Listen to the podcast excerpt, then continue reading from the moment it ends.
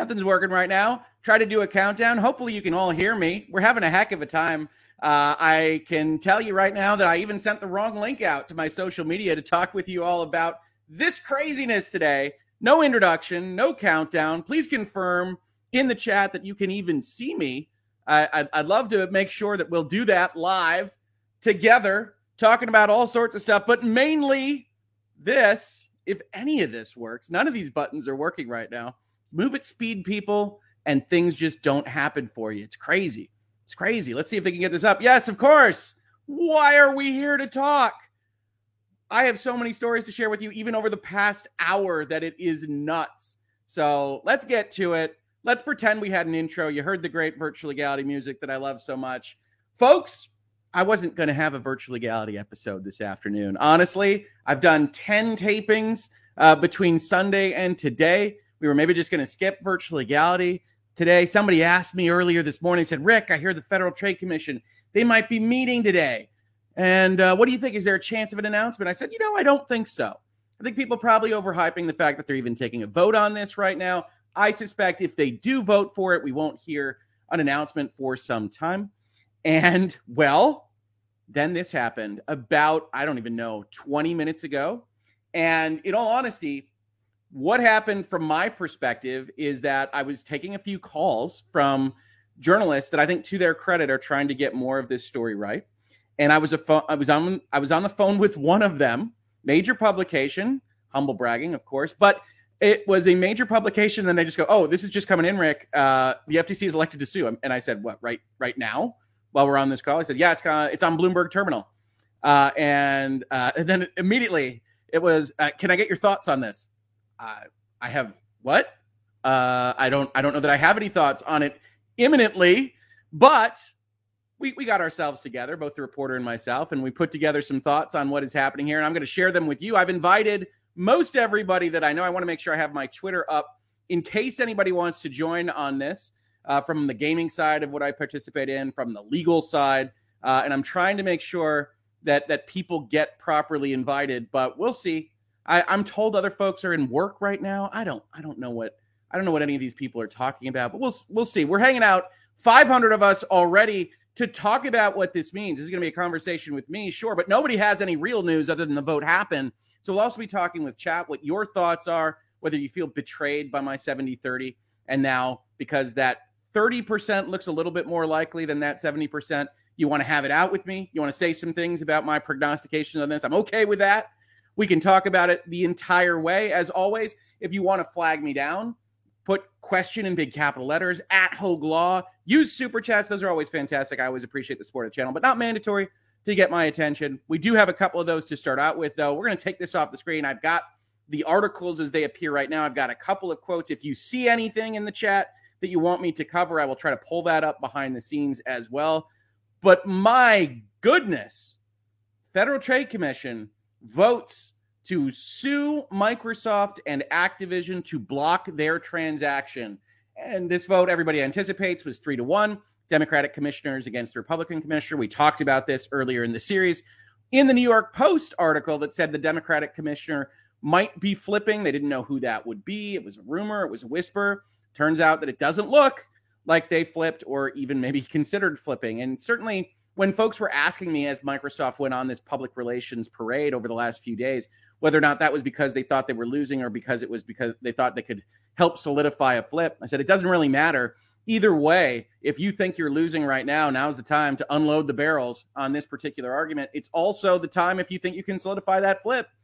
As it turns out, well, Wall Street Journal op eds, contracts with Nintendo, not contracts, but statements from Steam wasn't going to stop the Federal Trade Commission from trying to make an example of a very unusual deal to make an example out of. We'll talk about it all here. I didn't even have time to bring up the playlist. I think this is the 53rd or 54th video that will be in the Microsoft times Activision playlist. We're here hanging out. It's a lawsuit party. We'll also do a video, by the way, folks, in case you think this isn't going to be substance filled enough. When the actual complaint document is filed, I would say that I anticipate that complaint document to look a lot like some of the arguments we've seen leveled at this potential deal, especially by the Competition and Markets Authority of the United Kingdom, as well as the European Commission of the European Union. And that will mean bifurcating the market into little subsections, including a market for subscription services and cloud gaming services. That's my expectation. Maybe they went a completely different way. We know from watching the FTC operate this year that they've been willing to fight and make somewhat not so lucid arguments against Facebook acquiring Within as a VR app manufacturer. And they might well say that we've got nascent markets in play here. And those nascent markets are something that we would rather have essentially Microsoft build its own infrastructure to participate in rather than buy participants in that infrastructure. We don't know what this document is going to look like. I do know just from hearing uh, through the grapevine that it is anticipated that this will not be seeking a federal court preliminary injunction. They won't be seeking a court to block the deal, presumably because they feel the timeline is long enough that they don't need a federal court to try to help them block the deal. And instead, they will be bringing an administrative complaint, which we have talked about in the past. We might bring it up again here if anybody's interested in that procedure, and I can find those particular documents that talk about what an administrative law proceeding looks like at the FTC level if folks do want to know about that. But suffice to say, the Federal Trade Commission is invested with judges that operate within its organization.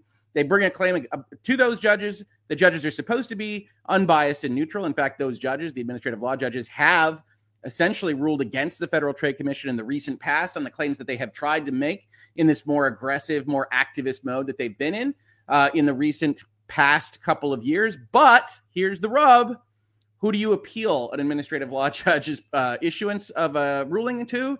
You appeal it to yourselves. The Federal Trade Commission, if it's ruled against at the administrative judge level, says, well, we can appeal it to ourselves, and we decided that we were right. And that can, in fact, happen. In fact, that very question of how administrative law judge rulings work and exactly how this infrastructure within regulatory bodies in the United States is up for consideration at the Supreme Court right now. They just heard arguments about this potentially being a violation of due process last month so there's all sorts of stuff flying around, folks. As you can tell, I'm energized. this is a crazy afternoon for everybody. I'm so glad to have everybody here. Super, stat, super chats are pouring in. I want to answer those questions first, but I'm really excited to be here with you all having this conversation. I have no idea whether anybody else is going to show up. You might just be stuck with me, but let's talk about it because this is fascinating. Jeremy G, thank you for the super chat. MVP Hogue I don't know about that. Certainly, I felt like I was just spinning around hitting buttons in the last 15 minutes or so, but I'm glad to have you all here with me, and I'm glad to be talking about it with you all. What a ride this has been. Deal announced in January, sued over in December, the entirety of 2022. And I have to be honest, you know, Microsoft, the Federal Trade Commission, the Competition and Markets Authority, everybody's efforts to really grow virtual legality are are welcome. So thank you to everybody participating in all this. On the transaction side, couldn't have done it without you. We're now averaging well over one episode per week since this deal was announced on this. Uh, and that is absolutely crazy. So thank you so much, Jeremy G. Thank you all of the rest of the G's in the chat. This is fantastic. This is going to be a very interesting time frame. And that bet that I just made that the playlist would end at about 75 videos, well, that just got blown out of the water, folks. Justin doesn't look at question mark. The FTC has lost it, he says. Lost it. Future cloud market is the only fraction of a good case here. If I hear more about Call of Duty or Dory, Dory from like Finding Nemo, I'm gonna go crazy, says Justin doesn't look at it. Thank you for the super chat, Justin. We can talk about this. We're gonna try to talk about it rationally. We're gonna try to talk about it uh, trying to understand where they're coming from. We're going to look at some of the news articles. We're going to look at some of the statements that I have found. I'm going to probably need your help to flag more if you see any because I can't see everything. It's flying around. Everybody's reporting on it. There's basically no information outside the vote. Uh, and that's just the perfect time to jump on with my friends and talk through these issues on the internet, right? Thank you so much, Justin, for the support. Pre authorized transaction for $110.09 from PayPal, which I love as a profile name.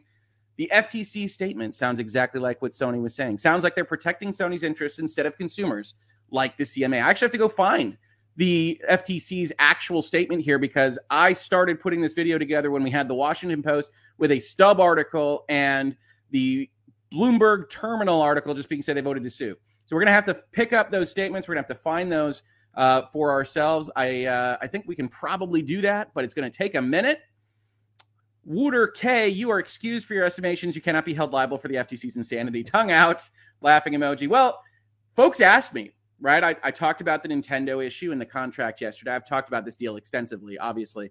Uh, and they said, well, aren't you going to move this up? Aren't you going to bump this up from 70 30? I said, I don't think it's ever going to be higher than 70 30 in this political environment because I just don't think you can discount regu- regulators deciding to make hay past that 30% probability level, right? That you don't need a good case if you think the mechanisms of justice are in your favor, if you think it's too costly to bring a case against them. I have sat here and I have told you for 50 some odd weeks now that this is not historically a good case in antitrust jurisprudence. That if this were to be challenged up to the level where a court would actually be hearing the Federal Trade Commission's complaints, and that's not their own judge necessarily.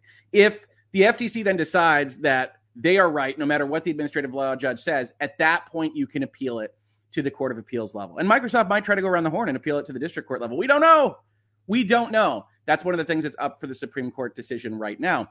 But either way, you can get into the judiciary. The United States courts will look at whether the Federal Trade Commission has the right to do this. They don't get to just decide it in a vacuum, but it can take a long time. It can take a lot of money. It can take all sorts of resources away from your actual ongoing operations. And so it's going to be very interesting to see whether Microsoft, over the past few weeks, which it was talking about suing over this and is talking about it right now, we'll, we'll mention that again, actually goes through with it, right? Because there's value to suggesting that you're going to sue over it. You say, you, you watch yourselves, Federal Trade Commission, you watch yourselves, European regulators. We, we're going to sue over this if you try to press it, right? That's, that's useful to puff out your chest and present as it. Actually having to do it, actually having to spend that money, that time, those resources is a different ball of wax. Now, I think there's 3 billion balls of wax that could help back them up. But also note this the Federal Trade Commission suing to block this deal now in December of 2022 puts a billion dollars on the line for Microsoft, right? I don't know if you remember, but if you remember that merger agreement at all, there's an escalating scale as to how much money they owe Activision for a deal being blocked. It's more complicated than that, but let's just use that right now. Starts at 2 billion. There's an interim period that goes to 2.5 billion, and then if it takes long enough, it goes to 3 billion. We're right now in the 2 billion dollar window, which means Microsoft isn't just playing with well, we've got a couple billion dollars to save from lawyers' fees. They also got a billion dollars to save just opting out, just jumping off the boat, just saying, all right, whatever uh, that we don't even have to worry about that third billion dollars. I've talked about the fact that people have been reporting it a little bit incorrectly because there is this escalator in time. And it'll be interesting to see whether part of the consideration here is the Federal Trade Commission said, we've actually got some leverage on our own. We can go say you can save a billion dollars by just saying, nah, just getting out. What'll happen? I don't know. I don't know. But I appreciate the super chat, Wooter. Thank you so much. Dark Saya with a super chat. If my head's going to explode, I can't imagine yours. Thanks again. you know, honestly, my head's not going to explode from this. And and the reason is this. I think I've said this pretty consistently from the start of this playlist. You can never judge the mind of a regulator. Uh, and, and people get mad at me on this. They say, oh, Microsoft's got great lawyers. They know what they're doing. Epic's got great lawyers. They know what they're doing. Sony or Apple or whoever. Absolutely, they do. They have great lawyers. I'm not going to sit here and tell you that they don't. But no human being on earth can promise you with 100% certainty that they know what a regulator is going to do or that what a judge is going to do or any other human being on earth is going to do. As you can see, they can elect to sue regardless of whether Hogue thinks they have a strong case or not, whether they have a strong case in some kind of platonic ideal reality or not. They can just hit those buttons, and here we are in lawsuit land. That's up to the regulators. Now, are they going to win long term? I would argue that if it gets all the way down to a determination by the court system, no, I don't think the Federal Trade Commission would win this. Is Microsoft willing to take that bet and go that far and spend that much time? What do you think, chat? I don't know. And Parallax Abstraction has been a supporter of the channel for a long time. Thank you for the super chat, Parallax. I should be working right now, but I am here for the madness along with 1,200 of your closest friends. Hello, everybody. Appreciate you as always, Rick. Strong arm emoji. Yeah, betting Microsoft wishes they could use a strong arm emoji in real life a little bit here. Let me make sure I grab everything else. I am going to try to take the normal chats as well, uh, but I do want to make sure that the people that are generous enough to support the channel get what they paid for. Everybody's so nice today. Do you think there would ever be a decision like the consent decree of 1948? Honestly, Justin Say, and I don't recognize the reference. Uh, I think there's a possibility that there could be a consent decree here. Again, as we have talked about, you can negotiate for concessions in a consent decree whenever you like. It's not like it's over when they move to sue. They're going to have an administrative complaint. They're going to put that forth, and they could, out of the background, negotiate concessions and say we're going to drop this lawsuit if we get X, Y, and Z. And they're playing uh, just a, a, a more advanced version of hardball, right? A concession, a consent decree is effectively a settlement. You see this all the time in, in civil cases. Uh, this is a little bit different because you've got a government regulator on one side, but you've got a situation where we're going to sue, we're going to sue, we're going to sue. We've sued. You can still go and say, all right, what, what is it going to take to get you to drop this lawsuit? What do we have to promise? What do we have to do? Uh, and that's still a possibility as part of this. I didn't even turn everything off that otherwise makes noises here, folks. I'm doing my best, I promise. Uh, but I don't know that specific consent decree. I apologize for that. It is, in fact, the case that they could still be negotiating behind the scenes. Lucius Augustus with a super chat. If you watched the Wall Street Journal CEO Council with Lina Khan, that's the chairperson of the Federal Trade Commission, she dropped hints that she was going to do this despite the legal hurdles. The FTC has gone mad. Yes, if you look at Lina Khan's speeches in the last couple of years, one of the things that she has said pretty significantly, and I disagree with this philosophically entirely, let's put my biases out there, is that we'll bring bad cases just to prove a point, just to try to keep the corporations at heel. We'll bring bad cases that we don't think could ultimately win on the law to make sure that they are cautious about these various things. She has said that they don't mind losing bad cases, essentially. And I think that that is a problem with a regulatory environment that otherwise has plenary total authority. Uh, but but president has the right to pick their uh, members of the Federal Trade Commission. This is what the Federal Trade Commission has elected to do. So while I can disagree philosophically, I don't have the power to change things from here. We can talk about it. We can hopefully answer questions. Uh, but when I put up that video about the Facebook deal and I said every deal is at risk, I meant it. Uh, and so that's where we wound up. Tom from Toonami says Brad Smith literally said we gave peace a chance, laughing my ass off. Yeah, I'll look at Brad Smith's comment again. I think Tom Warren highlighted it. We've got an article from The Verge. I've got some comments. I still need to go and find the FTC's specific comments so we can talk about those. Cameron O'Neill, what role did the U.S. versus Microsoft 1999 ruling by District Court Judge Thomas Penfield Jackson play in this outcome from the FTC? I would say zero. Uh, the issues at play in this particular case with respect to purchasing a uh, provider of content to a video game platform is pretty distinct from the bundling arguments that were made against Microsoft internal uh, and their multiple applications through their Windows operating system. I don't know. Maybe the Federal Trade Commission in their complaint document will try to put those two together. The only impact I would argue that was had here, Cameron, and thank you so much for the super chat, is that Microsoft was a known vector for the Department of Justice and antitrust in general, both in the United States and in Europe and the United Kingdom and beyond. Uh, so they were that kind of company that has gone through this before that you see cross your desk and you say, hey, maybe we should bring a case again. I've said that's from the beginning at a near $70 billion deal with Microsoft, a big tech company on the line. You might just feel, regardless of the legalities, that it's worth the political price to bring the claim. The Don CJG, Brad Smith of Microsoft says the time for peace is over. Her the gloves off. They don't have much of a choice. I will say this, like I just said to a prior super chat question, they can always try to be negotiating concessions. In fact, if you go look at other deals that have gotten blocked and died, like NVIDIA ARM, they offered like 18 different ways of trying to settle uh, with the Federal Trade Commission that the Federal Trade Commission all rejected. And I think that deal was significantly easier to understand as an antitrust block than this one is, not the least of which because there's actual security issues with respect to ownership of various bits of electronic hardware componentry, and not so much with, well, owning Activision content. But yeah, I, I think Brad Smith, I think Microsoft, you will see a, uh, a Luigi esque stare uh, from that company going forward against the regulatory bodies. And that wouldn't surprise me if there was a follow on PR tour of righteous indignation, would be my guess. We'll see. Eric Hockling, the FTC is officially insane. They are entirely protecting Sony with this decision, and this is certainly not a pro consumer decision.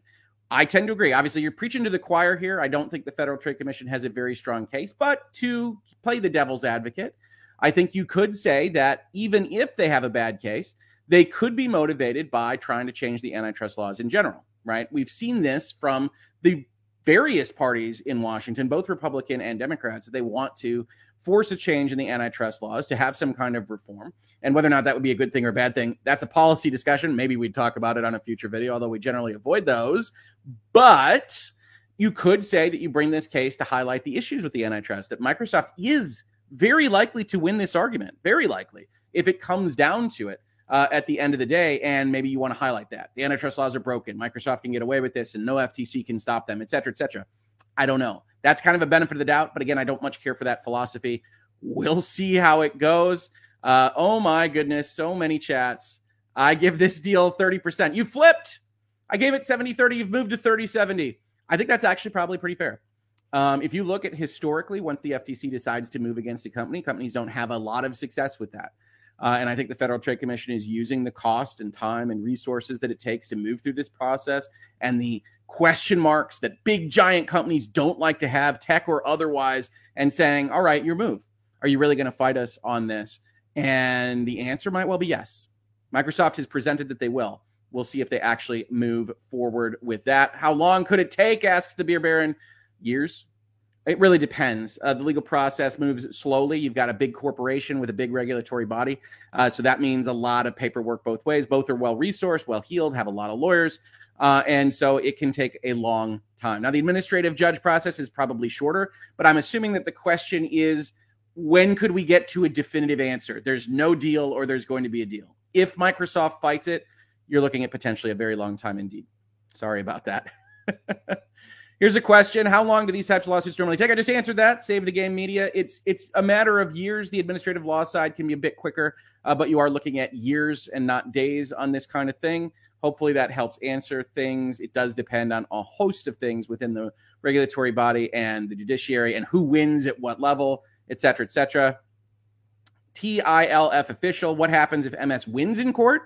If they absolutely just straight up win, a, a win is they do not substantially lessen competition. The merger, in and of itself, is not violative of the Sherman Act, of the Clayton Act, of the Federal Trade Commission Act, or its powers. And so, yeah, they can just move forward. Uh, and then they don't have to do anything on the on the side of concessions. Concessions are essentially this is illegal in terms of it violates the statute if it were just to go forward naked. And here are the things that we can promise to you to make it not illegal. If they were to just go to, all the way to the end and a court says, hey, there, there's no problem here uh, at all and rule against the Federal Trade Commission, then Microsoft doesn't have to consent to anything. Uh, how likely that is uh, is uh, going to be in the eye of the beholder. Joshua B. No shot Microsoft doesn't fight this deal, says Joshua. Too much money on the line. Whole thing is ridiculous. Feels like delaying the inevitable. I certainly think you could levy an argument at the Federal Trade Commission that bringing a weak case is mostly just an expenditure of time and taxpayer dollars if they believe, like I do, that the case is in fact weak certainly the signaling we get out of Lina Khan's office is that it probably is on the weaker side. They understand that and they don't care uh, that this is big enough to signal with this pers- with this prospective deal, uh, and that that's worth in and of itself the weight in gold that could be expended. Uh, and it's not honestly, it's not their money. Uh, so it'll be interesting to see. I, I, I, understand the kind of concerns about all of this uh, from the chat. We'll see how it goes. Not Jack, ATVI only down 1.5%. Watching the market, I like it. Smart money, not worried. Just know the paydays uh, net present value got a little lower. Economics terms, that date has moved out, especially in an inflationary environment. That date has moved out, so the value of their investment right now is reduced. I think that's right. Although only 1.5 so far is interesting. I would have expected more of a three to five drop on this particular news. So you might be right. People had already priced in the issue, right? It was only trading in the mid 70s. Uh, and so people are hanging on for now, at least. We'll see. We will see. Friendly neighborhood blue shell says, I wish the FTC didn't use my tax money for this foolishness. And then four, I don't know what you would describe these emojis as, kind of stayed, mm, grumpy, grumpy emojis. Absolutely. Bobby Kotick has also responded. All right, are these on Twitter? So I could probably find these behind the scenes. I could go uh, and uh, see if I can't find uh, some of this news after we get through some of the early chats here. Just making sure everybody is taken care of, and I'm already a couple minutes behind. Uh, I, am glad to see everybody here. I think this is a big news day. It's a big news story. Evan Olmstead says, if it falls through, think Activision will still do marketing with Sony.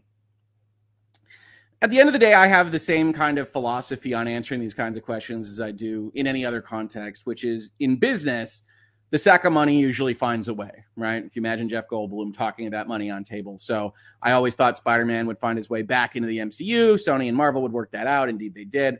I think Activision is going to hold a grudge for a little while uh, on this. And then ultimately, wherever the money makes the most sense, wherever it's the most rationally placed, whether that's in a marketing deal or otherwise, will ultimately come to fruition. But, but, it's possible that that grudge period lasts longer than usual because this is um, this is a big deal. It, this didn't have a lot of voices against it. It really only had one.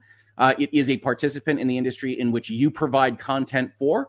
Uh, and while you still have a fiduciary responsibility to not burn your investors' money in a fire, honestly, Sony, as a partner in that industry, has burned the investors' money in a fire, right? They were slated to get $95 on each share that they held. They were going to make bank, they were going to make a lot of money, uh, and they are no longer going to do that uh, and it's Sony's fault. So, what that looks like at a board level, at a management level, and what the investors want to do uh, in terms of how much pressure they're going to impose on the management of Activision is an open question. If we assume it all just dies.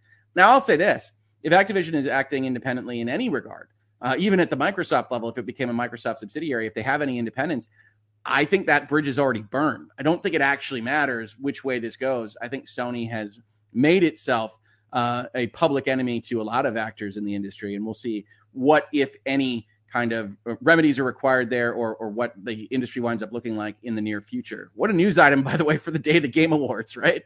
Parallax Abstraction. Any thoughts on what could happen to Lina Khan should the FTC lose? This feels like an anti-tech vendetta on her part, and that she's hanging a lot on this. I think she is hanging a lot on this. I, I, think this is by far the biggest move that she's engaged in so far.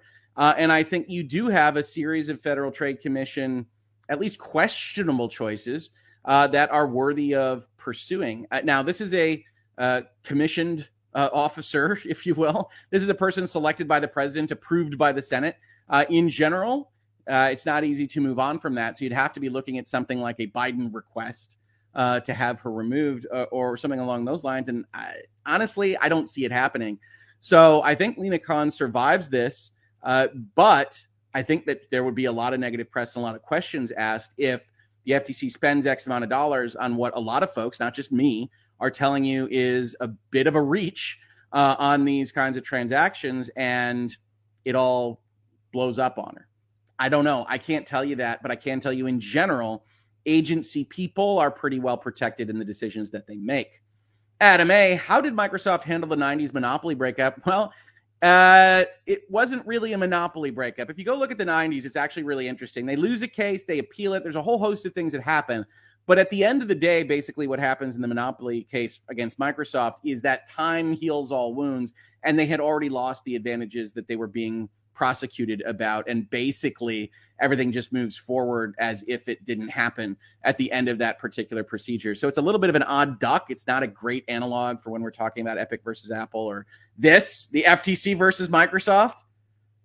Man, maybe I should do another playlist. I don't even know uh, on this particular topic, but it is useful. We can go look at it. Maybe we'll do a, a historical review. If we ever get any days of the week that don't include massive news items, maybe we'll do some kind of evergreen. Let's talk about the 90s Microsoft case and move through the documents one by one, just as a kind of background uh, so that people can know it. Tom Grace here, and I think it's important to catch both sides. Tom Grace says, I support the FTC. All right. All right, Tom. I'm sure that many do. So I think that's a worthwhile uh, conversation in this space as well. Eternal Shaddai says, I have a question.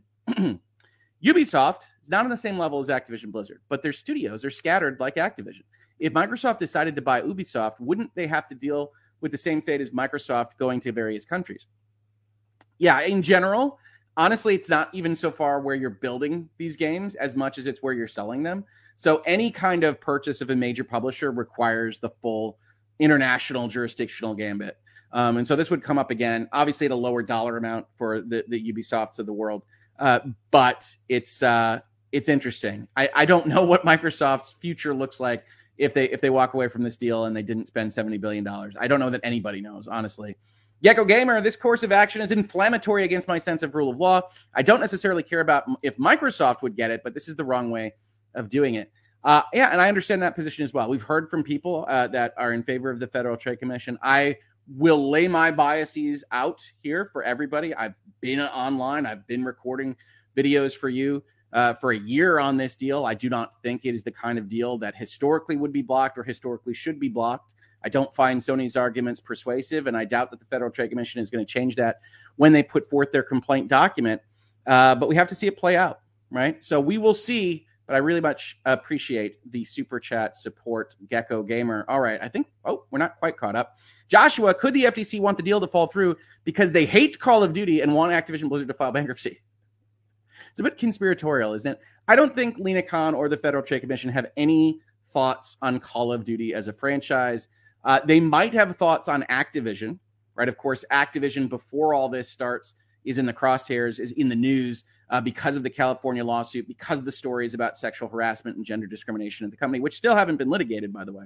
Um, so we can't take those as fait accompli. But I do think that you can have negative feelings towards Activision just based on what we have seen, witnessing their reactions to that lawsuit by the state of California. And it is possible that you bring in some human biases with you. Like I've long suggested, I think the Federal Trade Commission has a beef with Facebook, uh, for instance, some of which is earned, maybe not all of it. Uh, and so when you see the lawsuit against like their acquisition of Within, I do think they bring a little bit to the table of our default position is that Facebook is doing wrong. So I think that can happen. But no, I don't think specifically for Call of Duty. It's not like Lina Khan uh, had a cousin that just had a really bad match in Call of Duty and this is a vengeance quest. That's not what's occurring here. Uh, HX Fear No Fish XG. Imagine a world where Microsoft wins, gets petty, and allows Call of Duty on Xbox PC and abandons PlayStation for Nintendo. Won't happen, but a funny thought. Yeah, I think one of the things that will happen in this is if they do get the deal through, uh, they aren't going to be playing games with what access to their content looks like. We don't know exactly what a Microsoft win would entail. We're using win pretty broadly here. Not that they get total victory in court, but that the deal is allowed to go through with some concessions as well. That was always included in my 70% that the deal would look roughly like how it was announced in January of 2022. Uh, but I think the one thing I can promise is that Xbox, as petty as you might think they are capable of being, wouldn't play games immediately after gaining control of the assets. They might play games long term, but not immediately after gaining control. They're not silly that way. But thank you so much for the super chat. DS Omen, what other example cases do we have where the FTC sues and it actually goes to court? Are concessions done in court or behind closed doors? So it depends in terms of timing uh, right? If they're going to go seek concessions, and I mentioned this earlier, they're going to put a complaint to document together, period. And it is still possible. I don't think so because I think there's all sorts of things happening on uh, the articles that I haven't gotten to yet. But it is still possible that they could have voted for uh, a lawsuit complaint uh, on the premise that this was going to help the concession process be jump started. Uh, it doesn't look like it from afar. But uh, the FTC goes to court fairly often. They also go to their administrative judges fairly often. We have a couple of instances in the recent past where those administrative judges actually ruled against the Federal Trade Commission, so they didn't have a case here. Um, so you can go look that up. Honestly, the Federal Trade Commission website is pretty good for this. They keep a docket uh, of what they've done and how they have done it. Uh, and so you can look at those. Probably when we're not doing the lawsuit party, when we're not just jumping in because a lot of people have a lot of questions, and I got however many hundreds of messages uh, as this went down on Bloomberg Terminal. When we're a little bit more research, when we're having a more normal virtual legality experience, uh, maybe we can pull some of those out, get some of those examples, especially after we have the complaint document. The biggest next video in this series, and I'm not saying it's going to be the absolute next, there might be other stuff we need to cover between, but the biggest next video in the series is going to be covering the complaint document, most definitely. Highlander 001, what happens if the FTC wins? Does that kill it? If the FTC outright wins, it's done. Dunzo. FTC has the right to block the deal. Uh, and so if they choose to block the deal, they'll have that power. If Microsoft chooses to appeal it and the appeals court doesn't go for them but sides with the FTC, then it is done. They could bring it to the Supreme Court, but it's it's unlikely. it's unlikely to go to the Supreme Court. You never know. This deal continues to astound. So maybe if you imagine if I told you in January we'd be covering not just Microsoft's purchase of one of the biggest publishers on earth, I, I think the biggest publisher on earth, and through that transaction over the course of the year, ending with a lawsuit being approved by the Federal Trade Commission, while also simultaneously cover Elon Musk's mercurial crusade to buy, then not buy, then buy Twitter. I, I don't know. I don't know. You would have thought I was a crazy person in January of this year. This year has been nuts, absolutely nuts. Uh, but if they win, deal is dead, dead, dead, dead. Oh my goodness. Don Leinart laughing face emoji times three. That is the message. Gotta love free content. hey, thank you, everybody. You know what? Thank you, Elon. Thank you, Phil. Thank you, Satya. Thank you, Lina. Thank you, everyone. We're having a lot of fun here in virtual legality. I wish it were a little bit less constant, maybe a day off here or there, uh, but I really do appreciate it and your efforts to keep virtual legality going. Parallax abstraction again. If Microsoft loses this, do you think they take that $65 billion, buy a bunch of smaller companies, or do they hold back on acquisitions for a while until the heat's up? Do they lay low until the popo goes by?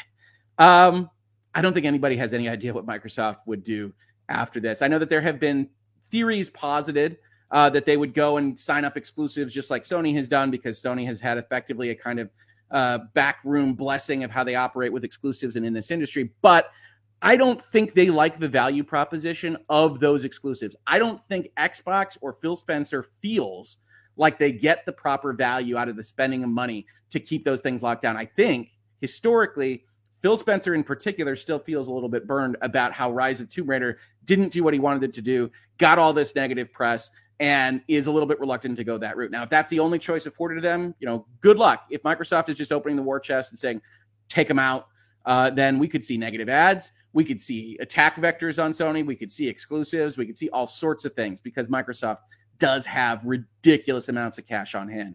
So we will see. Thank you so much for the support, Parallax. Alex Firth, 21, Starfield and Redfall were two titles the FTC outlined. Is that a strong example for withholding titles? I love that there's an FTC statement out there that I haven't gotten a chance to go through yet. if somebody could just link me to the title of it somewhere, I will try to keep my eyes open for it in the comments. Maybe co counsel can catch it if she's still in the chat.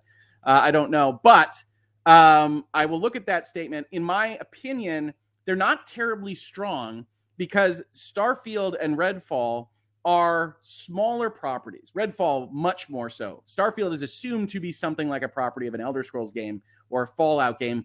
We don't actually know. And I say smaller in terms of revenue. And this is the place where the CMA and maybe the FTC, I haven't seen their statement yet, have gotten things really confused, which is that it is by far more likely for a company to withhold or foreclose or make exclusive games of a smaller expected revenue because the opportunity cost for doing that is so much less. And the CMA has argued the opposite uh, and that isn't, in fact, the case.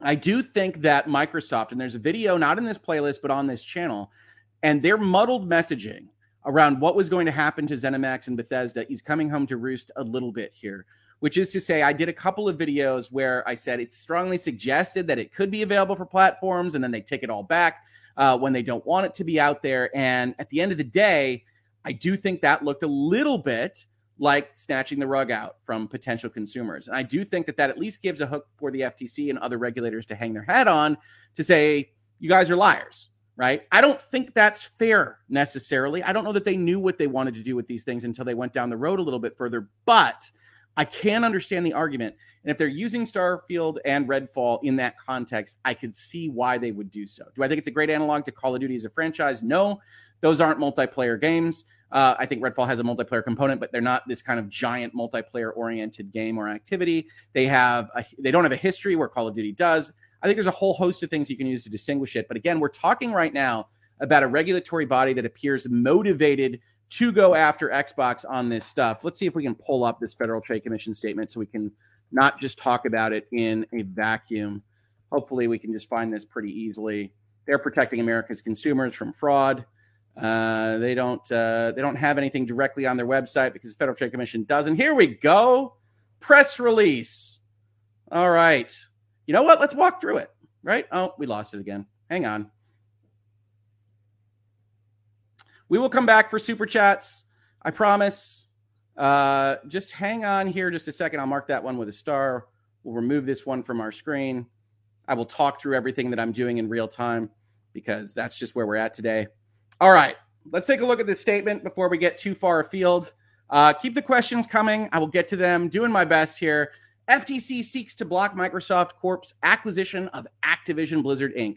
Agency alleges that maker of Xbox would gain control of top video game franchises. Okay, that's just true. Enabling it to harm competition in high performance gaming consoles and subscription services. Ah, so we've seen four different variations of these various markets now. And they are arguing that they'll harm competition in consoles, which I think is pretty much a sure loser. And then the Game Pass argument, which I had said back in January, a motivated regulator could try to bifurcate the market in this fashion by denying or degrading rivals' access to its popular content. Let's read more, folks. The Federal Trade Commission is seeking to block technology giant Microsoft Corp. Always useful to use a little bit of editorial, right? Giant, giant. We're, we're going to stop.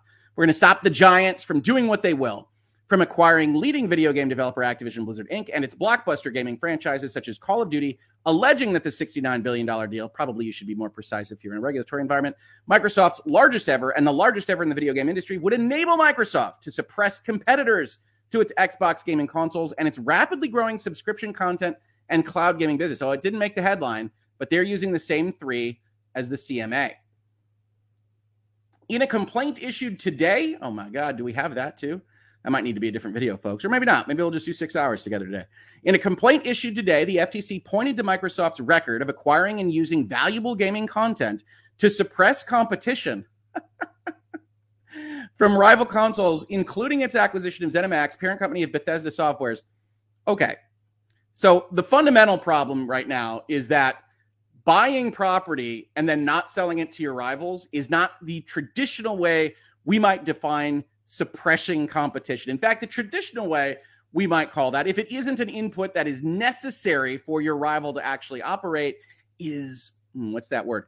Competition, right? And in fact, Sony knows this. Sony just bought Bungie. Sony has bought Insomniac. Sony has bought a host of studios in the recent past. And no, they're not remotely the same size. But in terms of notions of what it is that they are doing, no one would accuse Sony of being anti competitive with those purchases. They are competing at the upmarket level, at the hardware level, by making certain things exclusive, by making their hardware more attractive, and more power to them.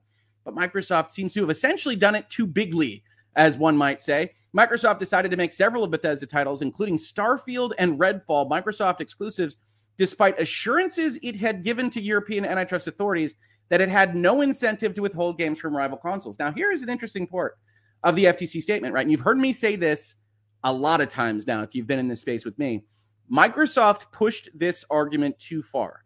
At no point should they have said we have no incentive to do this. Not the least of which because they had just done it with respect to ZeniMax titles, but because it doesn't actually sound credible. We can understand why you would take a big potential property and you would put it only on your system and only on Game Pass. That makes perfect sense. So, what you can say is it doesn't line up with what our incentives are. It will lose us money but not that we have no incentive to do this because the incentive is clear for all to see. And I do think Microsoft pushed that point too far in a number of the filings that I read. Microsoft has already shown that it can and will withhold content from its gaming rivals, again, not illegal on its own, said Holly Vedova, director of the FTC's Bureau of Competition. Today, we seek to stop Microsoft from gaining control over a leading independent game studio and using it to harm competition in multiple dynamic and fast growing gaming markets. And again, this is where the rub is. Are they competing hard or are they harming competition? I tend to think that the precedent and what they're doing goes one way. The FTC is arguing it goes the other. Microsoft's Xbox Series S and Series X are one of only two types of high performance video game consoles. Oh, they axed Nintendo like their UK brethren. Importantly, Microsoft also offers a leading video game content subscription service called Xbox Game Pass as well as a cutting edge cloud based video game streaming service, according to the complaint. Activision is one of only a very small number of top video game developers in the world that create and publish high quality video game co- for multiple devices, including video game consoles, PCs, and mobile devices. One of only a very small number of top video game developers. I honestly don't think it's that small. The video game industry has a lot of publishers yeah, it has some of the super publishers in Electronic Arts, Ubisoft, Square Enix, Activision, uh, and the like. But Embracer Group has a ton of publishers. Tencent has a ton of publishers.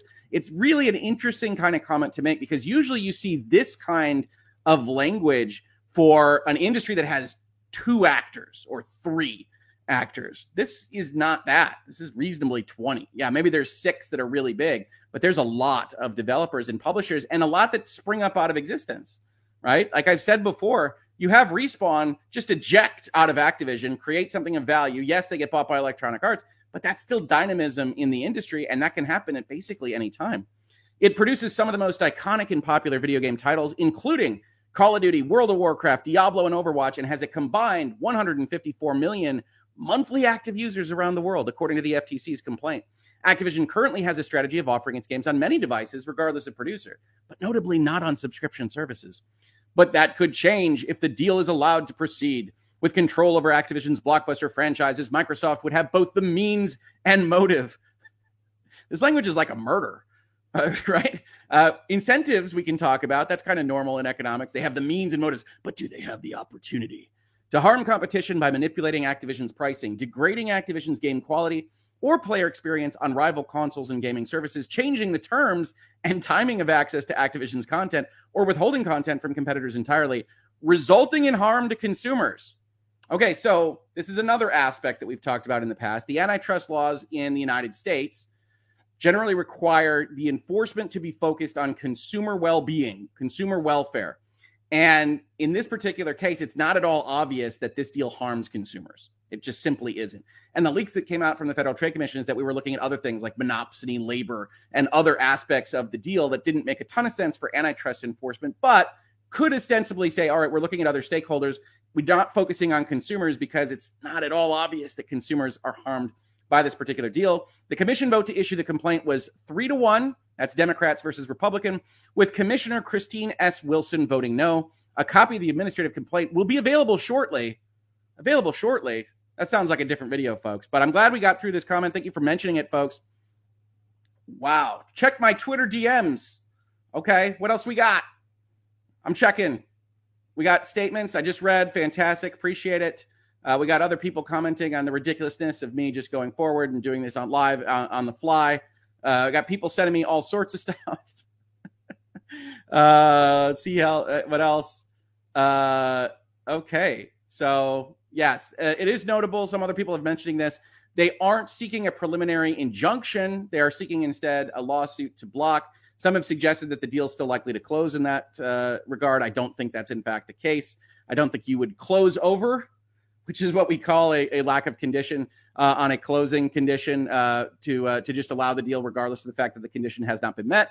One of the conditions of this deal is that you're not currently undergoing regulatory litigation uh, as you proceed to try to purchase the deal. So I don't think they would close over this, but who knows? Either way, even if they were to want to close over this, one of the aspects of this is it does provide cover, political cover, for the European and United Kingdom based regulators to say if the FTC is going to do it, we're all going to do it together or something along those lines. So we'll look at this complaint document maybe tomorrow. I don't know, folks. We'll see. Maybe it'll get updated. I am checking my DMs. I am trying to stay abreast of these situations. I apologize. I can't even tell you how many how many messages I'm getting. It's pretty funny uh, to actually look through these. Uh, but in any event, that's the statement. We're going to go back. We're going to look at some of these super chats. We're going to look at other chats that are coming in. We got more comments. We got comments from Brad Smith. We got comments from The Verge. Hang in there, folks. It's election day 2022. No, it's not. Uh, it's the lawsuit party for Microsoft and the Federal Trade Commission. I'm going to take a sip of something. What is in that cup? Who knows? All right, let's look at some more super chats. My goodness, what a day. Uh, Kubini Gaming says, Can Activision just do a deal with Xbox to lock down all the games if this fails, like Sony always does? all the games might be interesting, right? In general, the government isn't limited to just the structure of something. Uh, and so you could look at something that licenses all the games, as a for instance, uh, as a substantial sale of the company, which would have just been blocked uh, and so I think you got to be very cautious with that. But yes, you could sign up. I just want Call of Duty exclusive for 10 years. Just put it to them. What does that cost from Activision side of things? Well, Call of Duty makes a lot of money. And so it probably cost a pretty penny from Microsoft, but it's hard to argue that they couldn't have the capability of doing it. It's equally hard to argue that they wouldn't find themselves on the wrong end of a regulatory measure anyway. Uh, so it'll be very interesting if the deal that does get blocked and the transaction doesn't go through. Huffy Bear, uh, thank you very much for the super chat. How long do you estimate this lawsuit to last? It depends on a host of variables uh, that I can't speak to right now. Uh, the first of which, the first hurdle is Does Microsoft mean business? Does Microsoft honestly intend to argue this deal in front of these folks uh, at a court level? Uh, if they mean to go through with that, you're talking about years, probably. Um, and so we'll see. We'll see on that. We'll see if it goes through uh, that process or if Microsoft walks away. Well, then it's done. It's done earlier. Uh, the deal isn't done, of course, but the deal as a concept uh, is done earlier if Microsoft decides to not fight. So we'll, we'll very much have to watch that closely. Jeremy G being reported that the FTC has not filed for preliminary injunction to stop the deal in federal court. Yes, I said that at the top of this video, but one of the things that had been kind of reported very early was that they were seeking an administrative process and not a temporary uh, injunction uh, from the federal courts. One of the reasons for that, I would argue, is probably because the deal isn't actually all that close to closing. You still have the regulatory powers of the United Kingdom. You still have the regulatory powers in the European Union. So they're not really worried about them just closing tomorrow. There's still a lot of conditions uh, that would have to be answered. And I think the Federal Trade Commission also anticipates uh, that at one or more of those regulators will follow their lead. Uh, at which point there really isn't a risk of them closing uh, without their say so, and so they don't need to go the federal court route. It also prevents Microsoft from using the federal courts to start getting good precedent on their side. The administrative law process is not the same. In fact, that's what's being argued in front of the Supreme Court this session, which is to say companies have argued it's a violation of their due process to have to wait for an adjudicative process through their administrative law judge, then an appeal to the commission that made the determination in the first place, and only then can they go to the appellate courts. When that takes a long time and a lot of money, they say it's a violation to not bring the claim in district courts immediately. And it does look like the Supreme Court is going to side with those companies, just like guessing what regulators think. It's a, it's a fool's errand to guess what a Supreme Court's going to think before their opinion's out. But every indication from the arguments is that that can happen, at which point the timing goes all completely out of sorts because Microsoft could then try to bring a claim in district court arguing that the Federal Trade Commission basically has no case and go around the administrative law process. So we don't know what's going to happen on this, which is fascinating for a lawyer. I know it's not great for people that are invested in any of these companies or people that want just video games and things like that. But as you can tell, this is novel. We are dealing with crazy stuff here, and this is going to be a playlist probably until the day I die. Uh, so get ready, get excited. Uh, you ain't never seen anything like this in video gaming. Citizen 4, if the deal gets blocked, do you think it's possible that this could encourage Microsoft to follow Sony's practices and repurpose that money on securing exclusive deals and cutting Sony out that way? I think it's a possibility. I think that the business strategy of Microsoft has been to avoid exclusives in favor of acquisition, uh, and they would be reassessing what their proposed strategy is in the future. But I can't make any guarantees. I really do think, from every indication I've seen in interviews and whatnot, that Phil Spencer doesn't like that approach uh, and so that reassessment might go to the way of signing exclusives. It might not. I, I don't know. I can't speak to that, unfortunately. Thank you so much uh, for the super chat. Shireen, constant, constant presence in chat here on this channel. It's been a nutso year. It has, hasn't it? A nutso year is a great way to describe it. Second coming, Ashley Gold said the agency has not filed for a preliminary injunction to stop the deal in federal court. What does that mean? Thanks. The FTC has two options when it decides it wants to block a deal. One, it can go to the federal court and ask for a preliminary injunction. That is the court power to stop any forward movement on the deal, right? It can go and ask for that. Or it can go through what is the ultimate judicial process on their side of things and go to their administrative law judge. So they can go ask for an injunction of the federal courts, what we might consider the real courts, uh, and they can go through that process. But Microsoft has certain rights. It seems like they're likely to want to avoid, and instead they have elected to go through their own judge system, their own courts, the Federal Trade Commission courts, uh, and that's going to put a lot of time and resources and problems for Microsoft in between now and whenever there might be a final determination as part of that process. We'll be part of it though. We'll be covering every single bit of it. Mohammed Diallo, thank you for the super chat. Now that this is going to court, does that mean Sony's dirty laundry will also make an appearance? I can't see why. Microsoft might want to drag it in on certain points of law, uh, but the administrative law process, we're not going to see much of. We'll see exactly how this winds up getting publicized, who leaks what, who's publicizing various aspects of it, what press releases look like. Uh, but it isn't obviously important to the Xbox case regarding what Sony does or doesn't do. Now, they might try to defend themselves with certain things that Sony has done over their entire history. It's unclear. I don't think we're going to get like dirty laundry. I don't think we're going to get secrets of Sony or anything like that. Uh, but it's in a legal process, you have to make sure that your arguments are focused on what it is that you're actually supposed to be arguing. Eric Hawking, the FTC arguing that Starfield and Redfall being made exclusive is very weak. They are literally grasping at straws. I would say figuratively, but I get where your head's at. Sony would do the same thing had they bought Bethesda. I think so.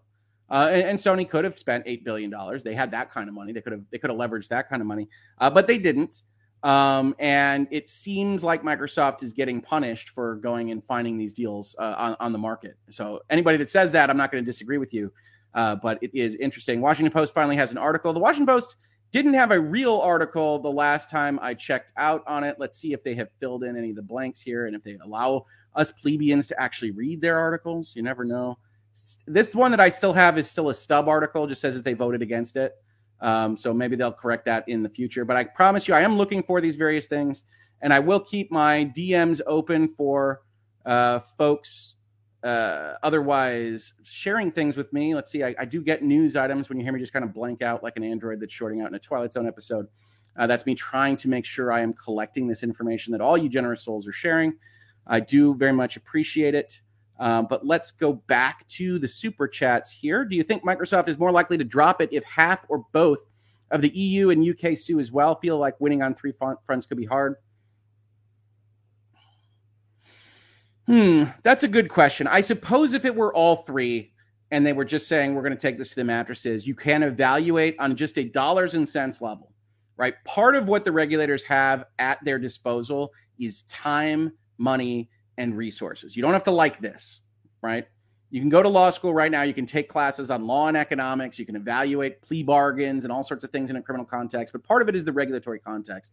And if all three decide we're just going to make this as difficult as possible, and Microsoft looks at the market and says, you know what, it's an inflationary environment. Activision's probably actually lost core value over the course of what would be 24, 36, 48 months from when we announced this deal. It's no longer of the same value to us as it once had. Let's just opt out of this thing. It is a possibility. It is a possibility, right? So I do think that if all three come, maybe. I still think Microsoft's initial inclination is going to be to fight this, but even behind the scenes, separating out from the public relations statements and the statements from Brad Smith and everything else, there are number crunchers that are going to be going over this. What are our chances of success? How much money are we willing to spend? What is this really worth to us? What's the core value of Activision? What's the business business proposition? What kind of concessions would we even potentially deign to offer to try to end this lawsuit early? And if the Federal Trade Commission is as presented, puffing its chest out and saying basically we're not interested in even hearing what you might offer to us, that is a different kind of calculation than talking with uh, an actor that wants to have some concessions proposed to it. So uh, I can't speak to these kinds of analyses because any given person is going to have a potentially different business strategy uh, behind those closed doors. I would probably still fight it right now, uh, but I'm just one person. Uh, so we will see. Yo, I'm a moon. Key detail from Ashley Gold and Stephen Totilo. The agency is not seeking a preliminary injunction to stop the deal from closing, so the two parties are still likely to close. I disagree with that overall thesis point. I don't think these parties close a deal when it's still under pending litigation review. Um, so I, I, don't think it's still likely to close. Uh, uh, but we'll see. We will see how it goes. Most definitely, I think the Federal Trade Commission made a business decision uh, by not putting them in federal court, and they think both time and the other regulators are going to protect them there. The Cal News Network, when it comes down to it, do you believe the CMA will follow the FTC's path in pursuing a court case against Microsoft? I do. Been following this for a while, and I just can't see the case the FTC can make. I agree. I don't think the Federal Trade Commission has a strong case. I do think this provides a certain amount of political cover to the other regulators. I honestly don't know what way the European Commission is going to go, but I think by mirroring the Competition and Markets Authority in the UK's language, just even in the press release that we saw, the same three markets discussing the same things, limiting Nintendo out of the question in a very kind of side shade statement, talking about them lying about ZeniMax stuff, when I think that's perhaps a little bit unfair uh, in its description. All of that matches what we saw the UK putting forth. So I would imagine the CMA and the FTC are both in coordination and communication, but are going to move forward on this together. Don Liner, FTC lawsuit, pros and cons, pros, lots of lengthy VLs to listen to. God help me. I've been so busy this week that even the prospect of an entire lawsuit on this is just wow. We're going to have some fun, folks, but man, not today, right? We're not just going to try to do the entire lawsuit in one day uh, to listen to while driving to my lady in Jacksonville. Con, too many opportunities to super chat. I'm very sorry about that, Don. You are never obligated to super chat to support this channel, but I am so, so thankful when you do. I really, really appreciate it. The real big rich. All right. Just want to say thanks for all the content. I appreciate it, the real big rich. And I like that Washington uh, Redskins, not Commanders, uh, controller that you have there. Looks very cool. Uh, Galm Shark, if blocked, does that mean no one can buy Activision Blizzard King? No, no, the the both systems, both the administrative law judge system and the actual judiciary, they only look at the cases and controversies before them. Uh, so you can't lock down something like a company. Each would be evaluated on the facts and circumstances surrounding the deal itself. And so, no, it doesn't mean that nobody could ever buy Activision. That wouldn't really be fair to the Activision investors, right? Their their stock, their equity immediately loses value because nobody can purchase you uh, at that point in time. So, no, it doesn't mean that. It does mean it's extraordinarily unlikely in the near term, though. So, all right. Uh, what else here do we have? Uh, I know I'm behind. I know I'm, I'm approximately 20 minutes behind in the chat. So I appreciate everybody that's here. We have more than 2,000 people. Well, I try to scroll through and make sure that I grab all of the very generous super chatters. If you would just hit like, maybe subscribe to the content, tell YouTube that we're having this conversation, that you're enjoying it. I would very much appreciate it. This robotic algorithmic platform just loves it when you tickle its buttons. So please do that if you would. Mr. Matty plays himself. Uh, I've, I've, appeared on a number of streams with him. For all your hard work, Hoeg, thanks for what you do, brother. I really appreciate it, Mr. Matty Plays. Uh, it's going to be a heck of a thing over on your side of the streaming world as well. So, you know, let me know if you want me to visit at all. Uh, it's going to be it's going to be a wild, wild week. I can't even imagine the fact that they did this on the day of the Game Awards is just, I mean, crazy, just crazy. Uh, Soisuke, hopefully I got that remotely close. How will this affect LeBron's legacy? Love you, Hug. Hmm, that's a great question, actually. You know, I don't know. I'm sure LeBron will have something to say about it, and he might equate it to like Jerry Jones pictures. I really have no clue how it'll affect LeBron's legacy, except to tell you that I prefer Michael Jordan's game. What can I say? uh, we got Brad Smith tweets, people kind of flagging things for me. Just tweeted they welcome the opportunity to present in court. We'll get back to that definitely. Rezu, what would be the situation if the deal goes through and Microsoft tries to buy another publisher? I like it.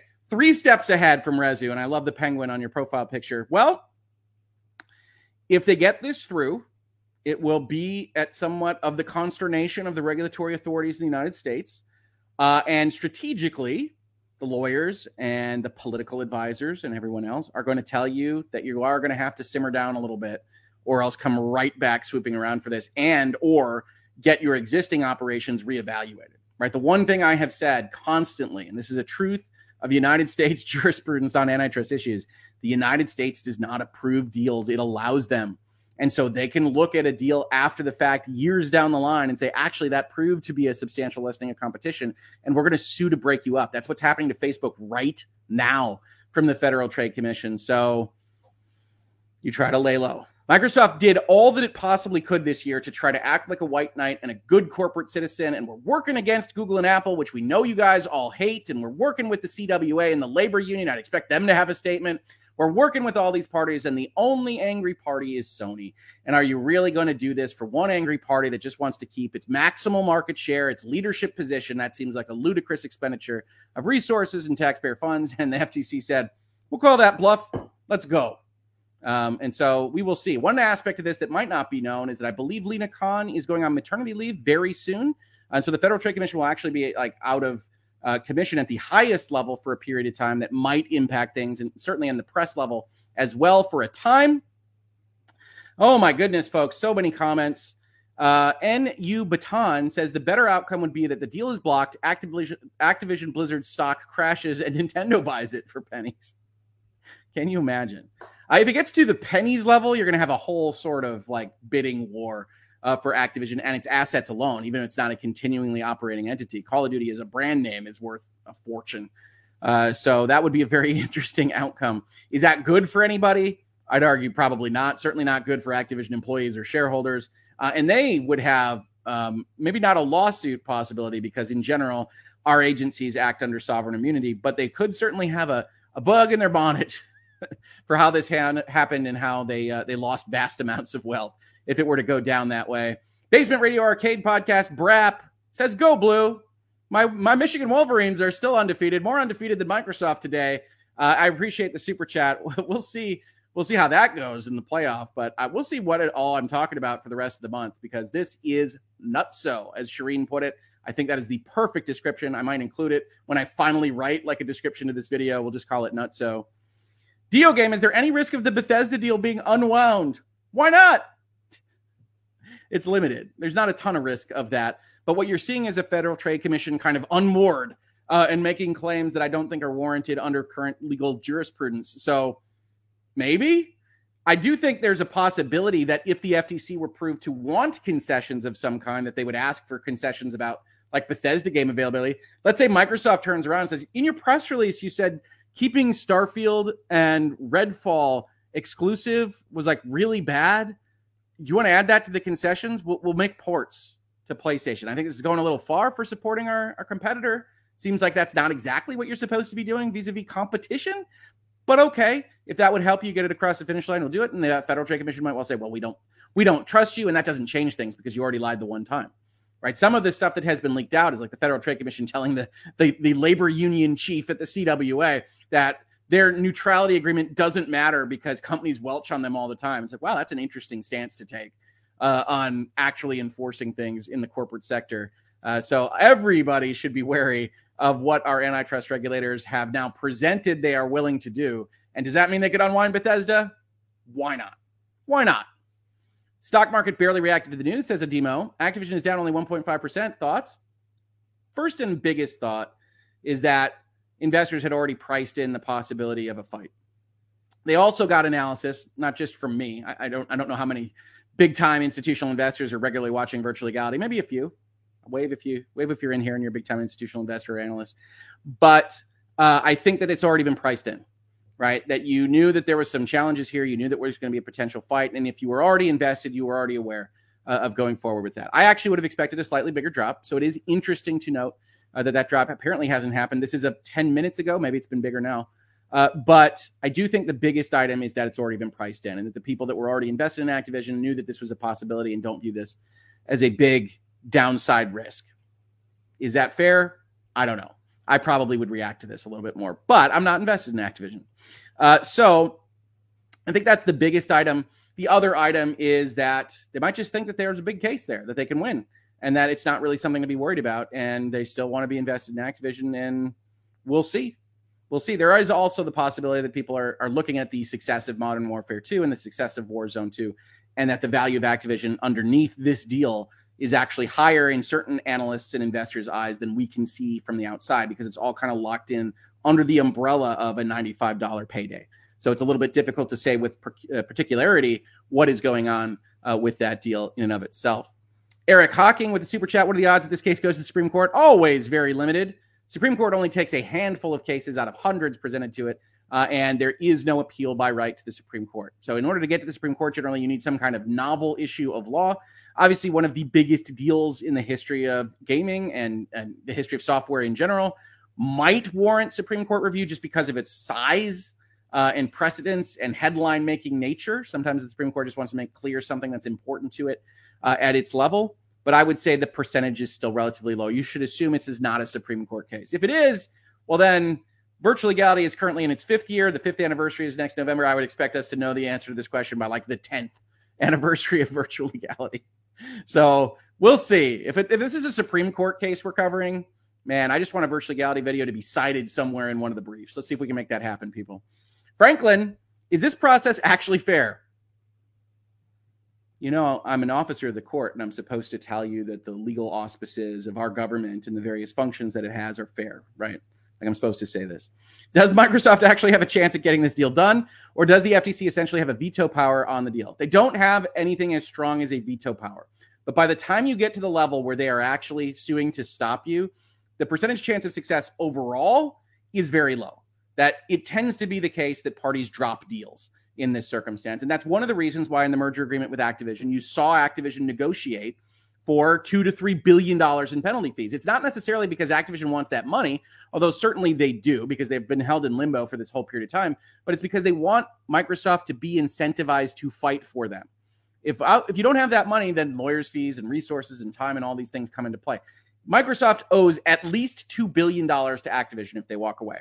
That you can say is just a line item uh, on their budget overall, and you're not wrong. But no company on earth wants to just say, let's burn $2 billion in a fire. And so Microsoft is incentivized to fight for this. And if they do fight for it, then the Federal Trade Commission has an uphill climb on the longest term, right? They don't necessarily have an uphill climb on the administrative law process, regardless of what their judge does, because they can just veto that judge.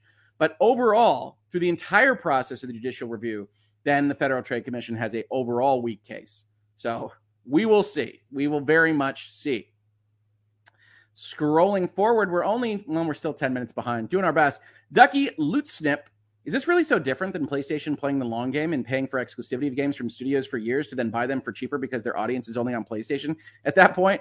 Ooh, a little conspiratorial as well. So, yes, PlayStation has a history of working with, let's say, a company like Insomniac, keeping them really close to the vest, paying for exclusives, making them feel like a Sony company, and then buying them for a relatively low amount. They bought Insomniac, which is one of their best producers, best developers, makes bank with things like Spider-Man and Ratchet and Clank. And they bought them for I think 200 million, somewhere in the middle there, 220 million, something like that.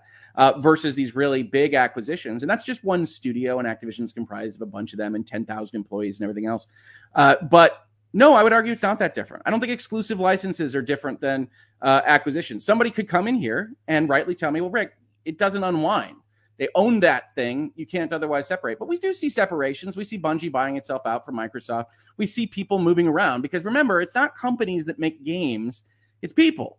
And so I keep bringing up Respawn because I think it's super important to understanding how the video game industry works. People got upset working at Activision. They went and they started their own company. And then suddenly they were in with Electronic Arts, making a fortune with Apex Legends, making a good amount of money, we are led to understand, with the Star Wars Jedi games.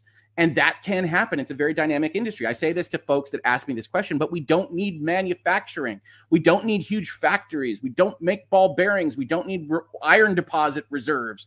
That is not what making a video game is. So it adds a level of dynamism that I think the FTC and certain other regulatory bodies just really aren't comprehending. This is not a static market that you need to look at. If Microsoft were just to kill off gaming, then you still have every reason to go and make something to compete with it and we're not talking about rocket ships. We're not talking about just huge enterprises that could never be fought against. And that to me is the FTC's biggest problem on this. But understand, from my perspective, editorial, this is a political play.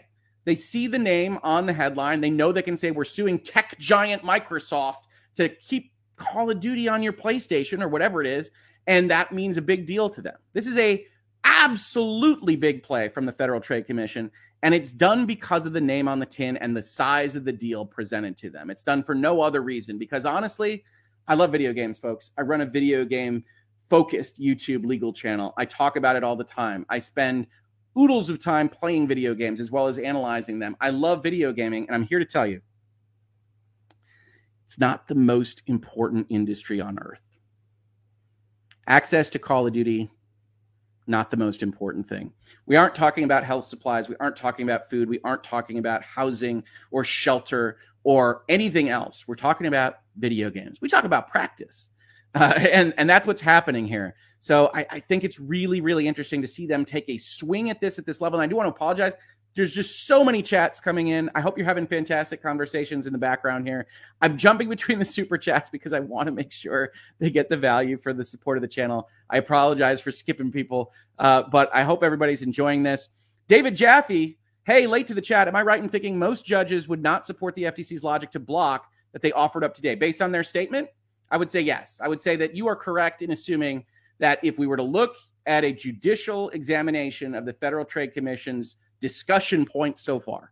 And on the understanding that we haven't read their complaint yet, that the antitrust rules, the antitrust laws, and how you define a market and when there's market power and what is monopolistic activity, what it is to uh, compete unfairly, to substantially lessen competition, that none of those historically, from my eyes, match up with what the Microsoft deal is, right? That what we're looking at is a very aggressive Federal Trade Commission push to try to frame things in a way that could potentially allow them to make the argument under antitrust laws. You see the reference to consumer welfare, but that it isn't very strong. It has never appeared very strong. I'm very interested in reading that complaint. We will definitely do that in this space, maybe as another live if you want to get in here, ask your questions, have your comments. But I do think that it will take long enough to get to an actual judge in the judiciary because of the administrative law process that one of the things the Federal Trade Commission is hoping is that they're just going to bully ball them out that Microsoft's going to decide it's not worth it.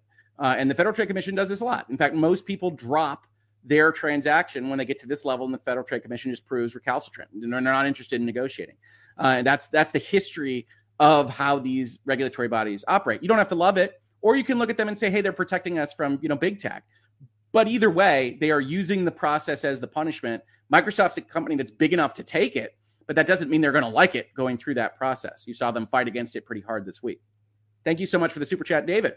And I have no idea if you're the real David Jaffe, but if you are, thank you. I've enjoyed your work. CNFRN.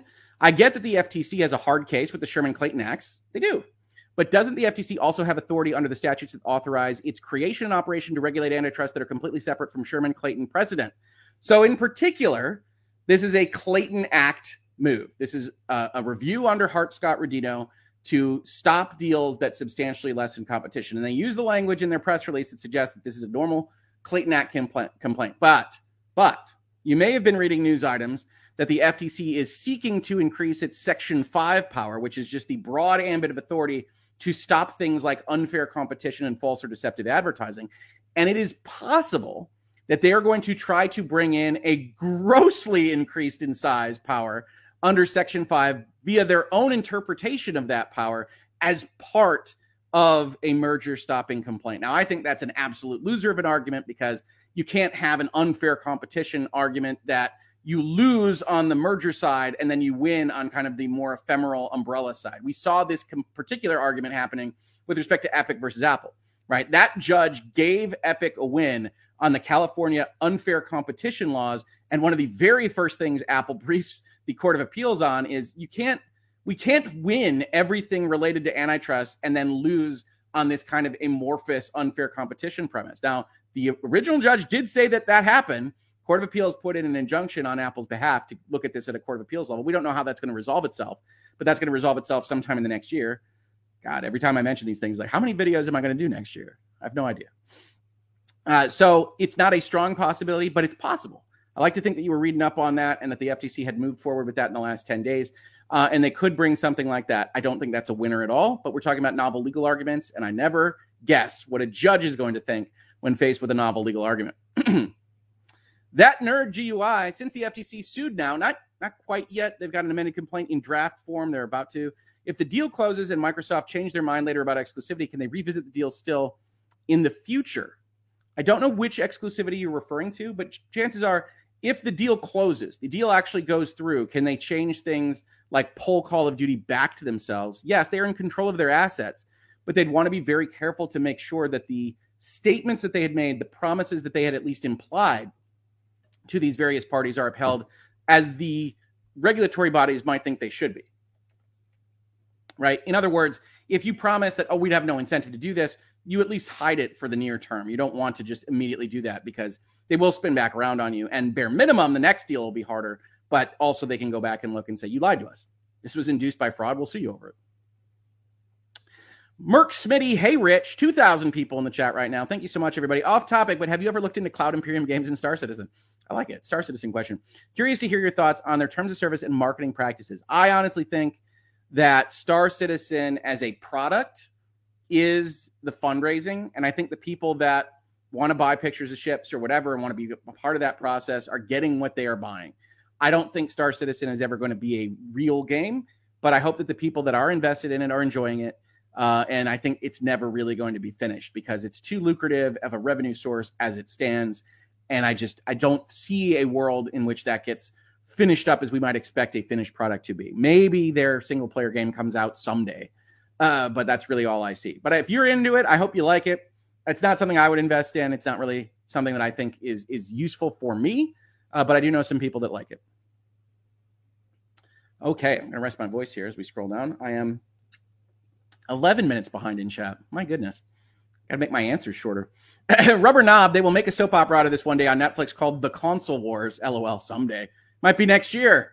Who knows? You see me as a talking head uh, on on Netflix. I'll be uh, I'll be just like Christopher Bouzy. We'll see. Steve Perry, guess I'm watching Virtual Legality instead of the Game Awards this Thursday. Sorry, Jeff. Uh, I think the Game Awards start in four hours. If I'm still on on four hours, I will probably be just broadcasting my collapsed self in front of a camera. So hopefully not. Hopefully that is not in fact the case. But I really appreciate the support, Steve. And uh, yeah, I'm glad we have so many people here. Uh, please remember to hydrate. Hoeg says Huffy Bear. I'm trying. Uh, yeah. Uh, and what is this? I think Mrs. Hoeg Law is in here saying, I've never been able to make my answers short. uh, what's the success ratio after this? I want to say 50 50, but I'm probably going to go with like 40 60. Jackal, if Microsoft is willing to spend $70 billion to buy ABK and their IPs, then they probably think it's worth hundreds of billions over years. I don't think they just lay down, even if the European Union and CMA say the same. I think that's an entirely defendable position, Jackal. I'm just trying to imagine the world in which not only do they decide to try to block, but they are completely implacable about it, right? That what we saw from the FTC is basically you can't convince us. You signed with Nintendo, we don't believe you. You signed with the CWA, we don't believe you. Like the FTC has presented, like it doesn't matter. Uh, we're going to do this anyway, and nothing that you did, nothing that you can say will actually matter because we just think what we think. And that level of regulator is going to be more uh, potentially problematic to getting a deal done right? You, you, you can't rationalize with that particular kind of presentation. And so you have to say, we're going to have to go through the entire court process and find somebody that we can convince when that's no guarantee, right? One of the things we saw at the CMA in the UK was that their appellate review was letting the CMA make claims that didn't seem warranted against Facebook, especially with respect to the Giphy deal uh, that just got blocked by the UK um, and I think asked to be divested. So you have to run that risk. You have to analyze that yeah, I agree that it's worth a lot to them, but this is a numbers game now. This is going to the behind the scenes. What are our chances of success? What is it worth to us? What will it cost? What are the chances that we never find somebody that sides with us? And those are actually not, you know, non-zero, right? Nurse Jojo became a YouTube member. Girl power on the profile picture. Thank you so much, Nurse Jojo. Glad to have you here. I hope you love your time as a member. Terrell Milliner, the FTC did not file for preliminary injunction to stop the deal in court. This seems significant, or am I reading too much? You know, I've covered this a little bit I don't think it's as significant as some are reporting because I don't think there's any risk of the deal trying to close over this kind of situation or close in the near term. They are not going to close without some notice of what's happening in Europe and what's happening in the United Kingdom, period. Uh, and so you're still looking at months out from a closing. So you don't need to file for a preliminary injunction if you are the FTC and also if you're trying to keep Microsoft out of court, the real court. So I think it's a strategic decision by the FTC. I'm going to crumb when they lose. Lina Khan is gone I'm not so sure. Sony plummets due to the bad faith it's garnered with publishers and consumers alike. PlayStation gone within 10 years. I don't see them recovering. Wow. That's kind of an apocalypse type vision uh, for the future of video gaming. I actually don't think Lina Khan will suffer too badly for this. She might be asked politely to resign if people just come around in the public circuit and decide that she's wasting resources. It's possible. Uh, but I don't see Sony going anywhere. I think the big joke of all of the things that Sony has complained about is that they're not being terribly uh, sincere that I don't think Jim Ryan, I don't think Sony as a whole really thinks they will dissolve without Call of Duty or some of the Activision products. And some of the regulators are buying it. Now, some of the regulators are buying it because they needed a hook to put their hat on and they already wanted to try to take action against this deal. And Sony gave them that hook. That's how I see it, at least. What else we got here? Fried melon. I still don't understand why these regulatory bodies are parroting the marketing, the market leader, and ignoring a third competitor. Nintendo just sits silently in the corner playing Splatoon all because Microsoft's name is on the docket in a fragmented, non essential market. That's idiotic, in my opinion. Fried Melon, I'm not here to convince you otherwise. Uh, we've talked about these issues, and certainly I think just killing Nintendo and saying they're not a part of the gaming industry, looking at the, the Sony position of anything that hurts our market share is a hurting of competition is nuts. It's nuts. So I'm going to continue to use that Shireen phrase. We're going to bring a, nut, a nutso shirt on this.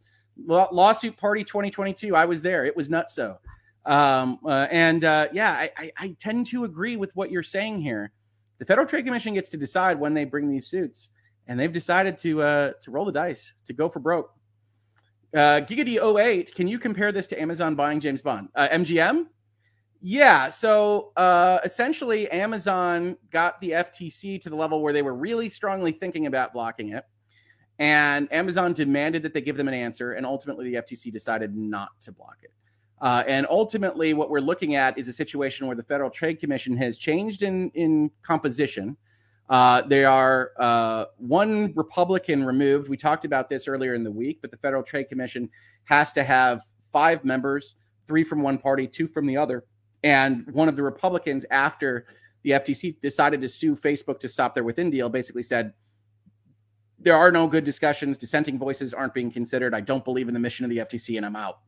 Uh, and so he left, and that vacancy has to be filled by the president, who is in no hurry to do so because that's one of the Republican seats. So now you have a four person commission, which by statute can still take the actions it decides to take, with one less voice uh, arguing against uh, the Democrats in the role and the Democrats, just in terms of politics here. We're not making value judgments, uh, but the, the Republicans have tended over the past few years to side with allowing deals to go through without major evidence of problems. And the Democrats, especially Lina Khan uh, and the uh, Bedoya, the other new nominee to the commission, tend to go specifically in a more aggressive approach uh, to policing these particular actions. And that leads to things like this. Um, so whether or not that works for you is uh, up to you, but you saw a differently composed FTC that wasn't quite in this aggressive stance when you were looking at Amazon and MGM. Hopefully, that is a good answer. And again, it's longer than it should have been. I apologize, Mrs. Hoeg Law. Uh, Jose Gomez, do you think Microsoft's lawyers are all like, right now, I need a weapon? The, the Halo famous line uh, from Halo. Um, so looking at this in retrospect, as we can now do here on Thursday, I suspect that Brad Smith in particular and Microsoft in general uh, had knowledge that this wasn't going their way. Uh, and at that point, when they know it's not going their way, they were already ready for something like this. They were ready with their statements. They were ready with these kinds of things. We knew Brad Smith was going to talk to the Federal Trade Commission today, and it didn't work out for him. So I think they've already been weaponing up, honestly, and it'll be interesting to see. Here's co counsel in the chat just saying hi. Hi, Mrs. Hoeg Law. It's good to have you here. Thank you so much. Uh, she's fantastic. Go follow her YouTube channel. It has one video but it's a great video. Menko Kuhn, thank you, Hoeg, for the content. Wondering what is competitive in the video game industry about Microsoft having Azure to fund their purchase of publishers. Well, Microsoft has a whole lot more than Azure to fund their enterprise, right? One of the big worries about a giant tech conglomerate is they can have Windows money by video game companies. They can have Azure money by video game companies. That is a concern in terms of size and, and monetary allotment. Uh, but generally, it's a concern when your purchases and your acquisitions get you to a very high market concentration right? And it'll be interesting to see what the FTC argues vis-a-vis market concentration because in the distribution and publication markets, where you talk about what does Microsoft make, what does it distribute, it isn't very high. It's something like 10%. Uh, Activision is somewhere near there, 10 or 15%. You combine those, you still don't have something that looks like a substantial lessening of competition. What you do have is a company that has more power to compete with the Nintendos and the Sonys of the world, but you don't really have those kinds of market concentration issues that you have uh, with other deals that you see blocked. Now, if you change that denominator, right, instead of talking about consoles, instead of talking about games or just distribution of video games, you change it to subscription services or you change it to cloud services, you change it to that kind of combination that the FTC hints that it's looking at in their headline. And you can say, well, that denominator is smaller. Game Pass is bigger with that denominator. And now we can start to see, okay, there might be a market concentration issue. Remember, buying Activision is essentially a horizontal and vertical merger at the same time. And so there's a number of different ways to kind of try to slice this onion. And the Federal Trade Commission is almost certainly trying to say that in these sub markets, there's a market power problem. Now, the biggest issue the FTC has when looking at it from a judge's perspective, way down the line, or maybe the administrative law judge, is that it is not at all obvious to me. In fact, it's pretty obvious that this isn't the case. That subscription services are a distinct market from the overall game distribution market. That buying a game is not a substitution for subscribing to a game. I don't see that. And I think that is the weakest argument that they have. And if they don't separate those markets, if you go back to the beginning of the Epic versus Apple playlist, I said setting the market is where all antitrust decisions are made. If you don't have that smaller market that you can actually hang your hat on, I don't think there's a case at all here. And Microsoft was depending throughout all of its statements to say, hey, we're only whatever we are, fifth in gaming, seventh in gaming, right? You, you include all of mobile, we're way down the line. You include Tencent and even Amazon and Google expenditures, we're way down the line. And what these regulatory bodies have seemingly focused on is well, what about subscription services? And we're going to assume that is a completely separate market, that there are no substitutes for a Game Pass. And that's where they're hanging their hat. Does that work? I don't think it does. Uh, but you can at least make a plausible, if somewhat illogical, argument for it, and that's what the FTC has decided to do. Thank you so much, Mina Kun, uh, for the support for the channel. Tom from Toonami, do you think Sony has damaged the reputation in the industry to a point where it will be an asterisk for a while? I don't I don't quite know the reference to being an asterisk, but I do think there is a burning of bridges here and a lack of comedy that is likely to reverberate across the industry players for a while. I have said to you that business finds a way, that money finds a way, and it will. Uh, but I do think Sony has not covered itself in glory. And if we're thinking about it in the Telltale Games perspective, Microsoft will remember that. Activision will remember that. Nintendo might remember that. Electronic Arts was dragged in the Sony statement for CMA saying their Battlefield sucks. They will remember that. Everybody will remember what is happening this year. Uh, and I don't think that changes business calculations, but it can. Companies are made up of people. So we will see. Thank you so much for the super chat. Trey Johnson, new member, welcome. I hope you have a wonderful membership here. Midnight, say the deal closes successfully to the disdain of the regulators. Could they then try to block small deals from Microsoft like acquiring Asobo or too small? Nope, that's big enough. The, the threshold here is somewhere in the $400 million range. Um, but uh, yeah, the, the FTC could could make life trouble. Any regulatory body can make life trouble for you. It's one of the things, one of the reasons why Microsoft has a president of governmental relations. Is you go and you try to make sure everybody's relatively satisfied, that you're doing what you can while still staying within your operational uh, mission statement uh, for these regulators and these government bodies. But at the end of the day, if the deal goes through, if the deal doesn't go through, Microsoft could still be getting a closer look because right now the FTC, remember, is presenting that Microsoft is a bad guy and is trying to get through an illegal deal. That in of itself is something that will be looked on negative at regulators if that's how they truly feel behind the scenes. So who knows on that? But thank you so much for the super chat. Jesse Darby, can a judge force Sony's hand if the FTC loses? What do you mean? In general, Sony's not a party to this, right? So Sony's at no risk. Sony sits on the sidelines. They might be concerned about what Microsoft might reveal about what they know about their operations, what have you, but Sony is not involved. Um, so this will be the Federal Trade Commission versus Microsoft and Activision as the defendants, co-defendants there. Uh, but Sony is just an interested party that is going to have that popcorn GIF meme and is busy watching one of its main rivals uh, have to expend oodles of money to get through a deal that honestly wouldn't have been a problem that many years ago. Microsoft and Activision put an official statement stating they will fight this in court all the way. We have an official statement from them? Let's see what we can find here, folks. This is good stuff. Thank you for flagging this stuff for me. I appreciate it, and we will try to talk about all aspects of this Microsoft statement. Let's see. If, let's see if that's good enough. That's really generic. um, no, that's just the FTC stuff. all right, we'll we'll have to look to see if we can find Microsoft PR or something along those lines. If you give me the heading uh, for what they are what they are saying, that'll be helpful. Uh, we do have a letter from Bobby Kotick. Should we flag that one? Let's look at this one. Thank you so much for the flag. Swing this back around. So we've got one from Yahoo Finance, borrowing it from Business Wire. So this is the generic public relations um, kind of place to put press releases. Activision Blizzard CEO Bobby Kotick today sent the following letter to all employees. Team, I wanted to provide a brief update on our pending merger with Microsoft. This week, the U.S. Federal Trade Commission, FTC, announced its decision to challenge the deal. This means that they will file a lawsuit to block the merger and arguments will be heard by a judge. This sounds alarming, so I want to reinforce my confidence that this deal will close. The allegation that this deal is anti competitive doesn't align with the facts, and we believe we'll win this challenge. that moment when you find yourself uh, agreeing with what Bobby Kotick says and you say, hmm, I have to re examine my premises. But in fairness, it, it is the kind of thing that I, I do think they have a strong case. Thanks to the hard work by all of you every day, we're on a strong path, bringing epic joy to players around the world with what I believe are the greatest games in the industry. At the same time, the competitive landscape is shifting, and simply put, a combined Microsoft ABK will be good for players, good for employees, good for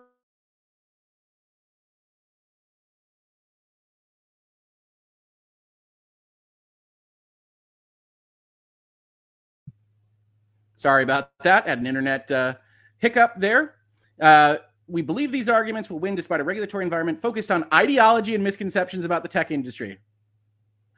Do any of you remember what the Activision response was to the lawsuit by California and how it was unhinged in attacking California for being only politics and a horrible place to do business, et cetera, et cetera? Uh, and uh, hopefully, I came back, everybody. Uh, chat, just let me know uh, if I am back for you. I'm, I'm seeing myself as back, but I do want to make sure uh, that I am talking to to a live a live stream here. So please let me know on that. Uh, but when they responded to the California lawsuit, one of the things they really came across was this is all political. So you just get a hint of it from Bobby Kotick here. It's all ideology and misconceptions. Uh, and then I guess my connection was interrupted as I tried to pull this email, internal email to Activision Blizzard uh, staff up. What did, where did you send me, Bobby Kotick? What is this? so Bobby Kotick links to this particular update, uh, and it's like some kind of there, there's some kind of uh, thing here. Let's see the internal email to Activision Blizzard staff. We're we're in the deep web now, folks. There's a lot being said these days about our merger with Microsoft, isn't there? However, much of what's out there lacks a deep understanding of our industry. As part of our ongoing commitment to keep all of you updated on the merger, I wanted to take a moment to give you a quick process update and lay out the facts. So far, we've received approval for our merger from several jurisdictions. I have, however, seen speculation in the press that the U.S. Trade, Federal Trade Commission (FTC) is considering whether to file a lawsuit to try to block our merger and that they could do this because of the belief that after our merger closes, Microsoft will make Call of Duty exclusive. We don't know what will happen in that process, uh, but for several reasons, the rumor that would make Call of Duty exclusive are nonsense. But you don't have to take our word for it. Making Call of Duty exclusive to Xbox doesn't make good business sense. Just this week, Microsoft announced a 10 year commitment to bring Call of Duty to Nintendo. We just talked about that yesterday. Uh, we've got various uh, statements here from Steam. I don't even know what we're looking at. It's like some kind of thread here. Um, and uh, yeah, I don't Bobby Kotick sent us here. We'll just we'll just we'll take a spray can out uh, and let them know that it's uh it's interesting. so we got the Bobby Kotick statement. We'll look for an Activision statement. I'll try to pull up the Brad Smith statement. We're here. We're an hour and a half in. We're having fun. Tristan Brown, in my opinion, the Federal Trade Commission is just looking for concessions so that they can back, that they can get a win against big tech. I think they can get a deal done so both parties get a win. I would love to think you're right, honestly. Um, this is presented pretty strongly, but the Federal Trade Commission has a tendency to present their case pretty strongly, uh, and they could agree to concessions on this point. And my hope would be that they do, uh, but we'll see. Uh, certainly, what the Federal Trade Commission has said uh, is a little bit difficult to walk back, insofar as what they've said is that we just hate this deal in general. So we'll have to evaluate that as it comes. Dorian Gray, a rumor is that Sony wants Square Enix. I've heard that rumor pretty consistently. Does that have to be an open process where other companies can bid as well, or could Sony just stealth purchase? No, it's up to the seller. The seller gets to decide how they want to sell their asset. Now, they do have a fiduciary obligation in most jurisdictions, and I can't really speak to Japan entirely on this, uh, to go and try to get a maximum deal for their shareholders. Management, remember, are not the owners of the company, the shareholders of the company are. Uh, and so sometimes in the United States, you have to have an opening for somebody else to, to bid greater. If you go look at the merger agreement between Microsoft and Activision, as a for instance, there is an out to the deal for Activision if somebody were to swoop in with a bigger offer or, or something that was more attractive somehow. And usually that's for a deal where a party is offering maybe 50% of the price in stock and maybe there's a promissory note and it's going to be leveraged against whatever it might be. And then somebody comes in with an all cash deal because all cash is generally preferred. So a board of directors has what we call a fiduciary out generally negotiated into its contracts to say we're not going to violate the law. If something better comes along, we're going to do that, and then the deal can terminate. And in that case, Activision would have owed Microsoft money, if you can believe it. Miasma asked our Phil and Jim marching on stage tonight for the Game Awards. Can you imagine? What if there's a segment in the Game Awards that would include executives from Microsoft and Sony? Wouldn't that be something? That would be a moment. that would definitely be a moment. Yeah, the Game Awards happening today is just the perfect cherry on top of the Sunday. Uh, Jesse Darby, what I mean is putting their games on Xbox in terms of rolling them back. Yeah, I, I think we talked about this, but they would have to be very careful in the aftermath of any deal to not trip up anything that they would have promised. Uh, Grazer G, Grazer J Games. I don't want to get that middle initial wrong. Is this just the FTC's very public play to get Xbox to commit to concessions as opposed to just making statements in public? it's possible. As I said at the top of this video 90 minutes ago or, or some odd time, uh, you can go and get a consent decree signed at any time. And part of the process to getting concessions, getting a consent decree, as I talked about in prior videos in this playlist, is having a complaint to actually end. Having something that the Federal Trade Commission or the DOJ, depending on who you're talking to on these laws, uh, has put forth a complaint that then you can give concessions to have withdrawn, to have go away. And so that's a possibility. But we've also seen in the recent past that the Federal Trade Commission just said no, no, no, no, no to things like NVIDIA ARM, and we're not interested in any of your behavioral concessions or anything that allows this deal to get through. So Microsoft has to evaluate whether that's the FTC that they're dealing with right now, what it is that they can even offer. And honestly, I don't know. I don't know. It is a possibility, though. I don't want to discount that. Ruben Reyes, I don't know why these regulators don't see Nintendo. They're a bigger player than they're getting credit for. They're a huge player. Switch is enormous and they're bifurcating the video game market into like family friendly and not family friendly. It's uh, it's it's a ridiculous conceit in their own analysis. Olivia with the real problems here says YouTube didn't give me the notification. I have to go back and replay crew. What are you doing, YouTube? What are you doing? You got to notify people that deign to hit all the various buttons to get notified about this content, YouTube. It must have been long. How much do you think Gabe's comment will have an impact? If it was going to have an impact, it would have had an impact before this. Gabe's comment doesn't really matter to the actual legal proposition of whether this deal is a problem or not. What it did matter to was you can believe Microsoft, and we think their incentives are aligned to keep it open. But outside of that, might come up as a witness, I guess, to say the same thing at some point in the future. But outside of that, it's not important to the actual question of. Does this deal substantially lessen competition and how? What does that look like in front of a judge? What does that potentially look like in front of a court of appeals? That's what matters now. Christian five nine one six. Correct me if I'm wrong, but if Microsoft wins this, they can do whatever they want with Activision Blizzard King content in the U.S. Right? Yeah. If they were to out- win outright, then there aren't any concessions. They just own the asset that they've purchased, and essentially, FTC would have been smacked down and said, "No, this deal doesn't otherwise violate the laws, so Microsoft is free to do what it will." Now, you could still get in trouble for restraints of trade and things going forward with future activities, but in general, yes, you can do whatever you like. Flattered fifth. Apologies if you already answered this. No problem, Flattered fifth. And thank you so much for the super chat. What does this mean for the deal closing in June? Does this just go away for years until the lawsuit is solved and we don't hear about Microsoft buying Activision for years? Uh, no, this will probably be more public from here on out. Uh, you've now got a on the record the Federal Trade Commission moving against the deal. You'll have every reason to have Microsoft try to own the press cycles on these kinds of things. Uh, there will be plenty of virtual legality videos on this type of stuff. The answer to your question is more complicated than it might seem because one of the variables is they could agree to concessions, uh, and then everything stops, everything's done. Um, if you imagine, hey, this is all going through the full process to try to get to an ultimately determined judicial outcome, yeah, June's off the table. Uh, and so we'll see. We'll see. The parties can extend the contract, they can terminate the contract, Activision can walk. There's all sorts of things that can happen uh, if uh, this thing goes forward. Activision has a seat at the table as well. Bobby Kotick's out there telling his employees he still wants to get the deal done. They have to act in lockstep on this. They might extend the contract. We don't have any idea what's going to happen on that score. So buckle up. Uh, there's a lot of different paths this can take from here, uh, but most of them go past June, I have to say. Darian Britton with just a very nice super chat. I really appreciate the support, Darian. Thank you so much.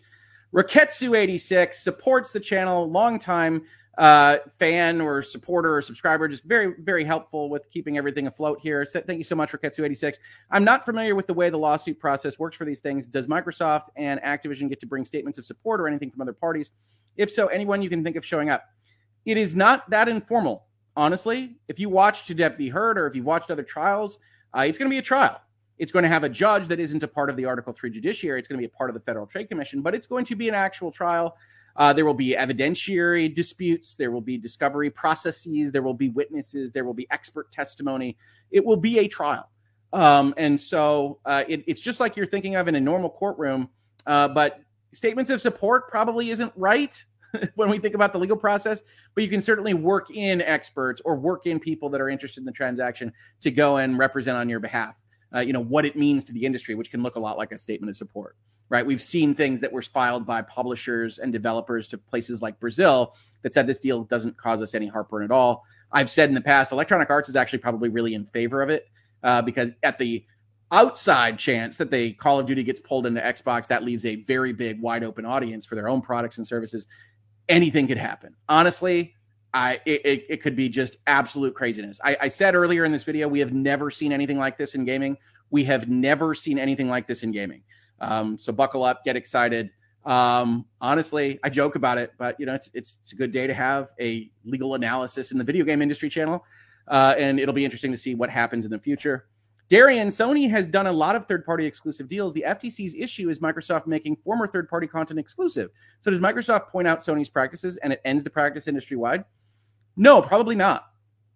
So, this challenge in particular is coming uh, as a part of a Clayton Act challenge, which is specifically related to mergers, buying companies, combining entities, and in all cases, reducing the number of entities that are independently owned and operated, right?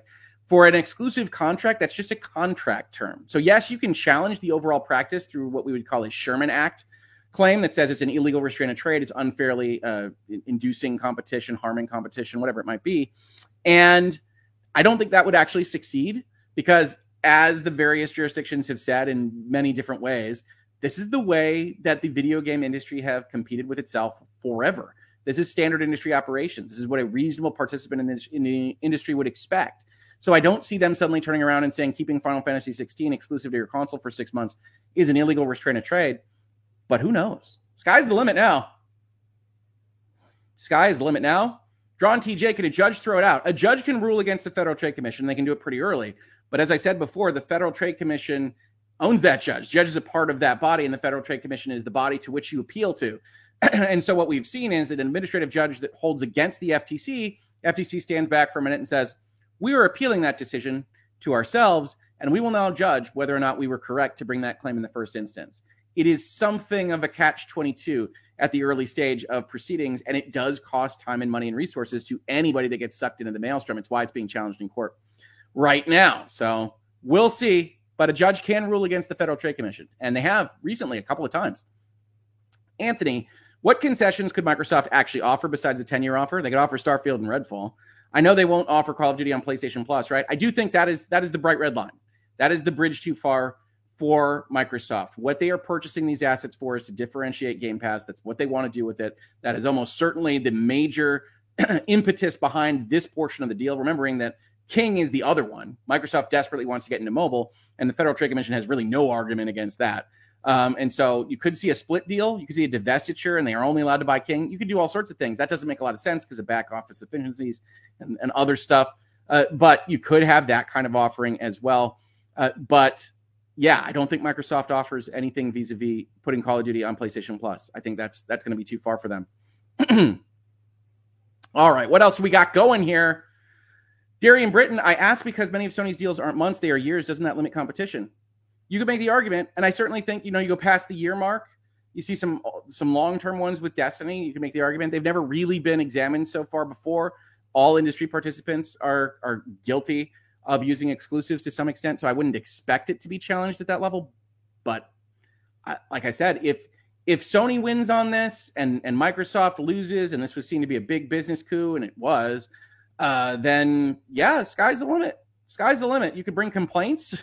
You could you can bring a regulatory action. You can have Epic versus Apple. Can you even imagine if we had Microsoft versus Sony? What in the world does that even look like? That they just sue for restraints of trade. They sue for uh, harming the competitive landscape with exclusive deals? I don't have any idea. I personally think that's dumb. That would be a dumb move for the industry that both Microsoft and Sony and Nintendo kind of make out in the way that it's currently set up. But, uh, you know, who knows? If Microsoft starts playing as scorned, literally anything could happen. I do see some purple hearts in the chat. That is usually an Emily D. Baker sign. Emily D. Baker had a fantastic episode of Coffee and Curcy Words this morning that I got to sit back and listen to on chat. You should check out that archive. She is a wonderful legal commentator. Uh, and I'm very happy to see you in chat, Emily. I hope you're having a good one. my voice is going to give out here soon. Uh, this is whatever my fifth hour of streaming today. Favorite Tiger, do you think FTC will win the lawsuit or do you think Microsoft will win? Realistically, my hope would be we'd get to a point where they just agree to some set of con- concessions. I think if, if we're actually looking at a lawsuit and it gets to the end of all things, the end of a lawsuit and a determination of some kind, I think we're, we're looking at a Microsoft win. Microsoft has by far the stronger argument in traditional American antitrust jurisprudence, and judges are going to look at traditional American antitrust jurisprudence and not just whatever the regulatory body wants to construe these things as.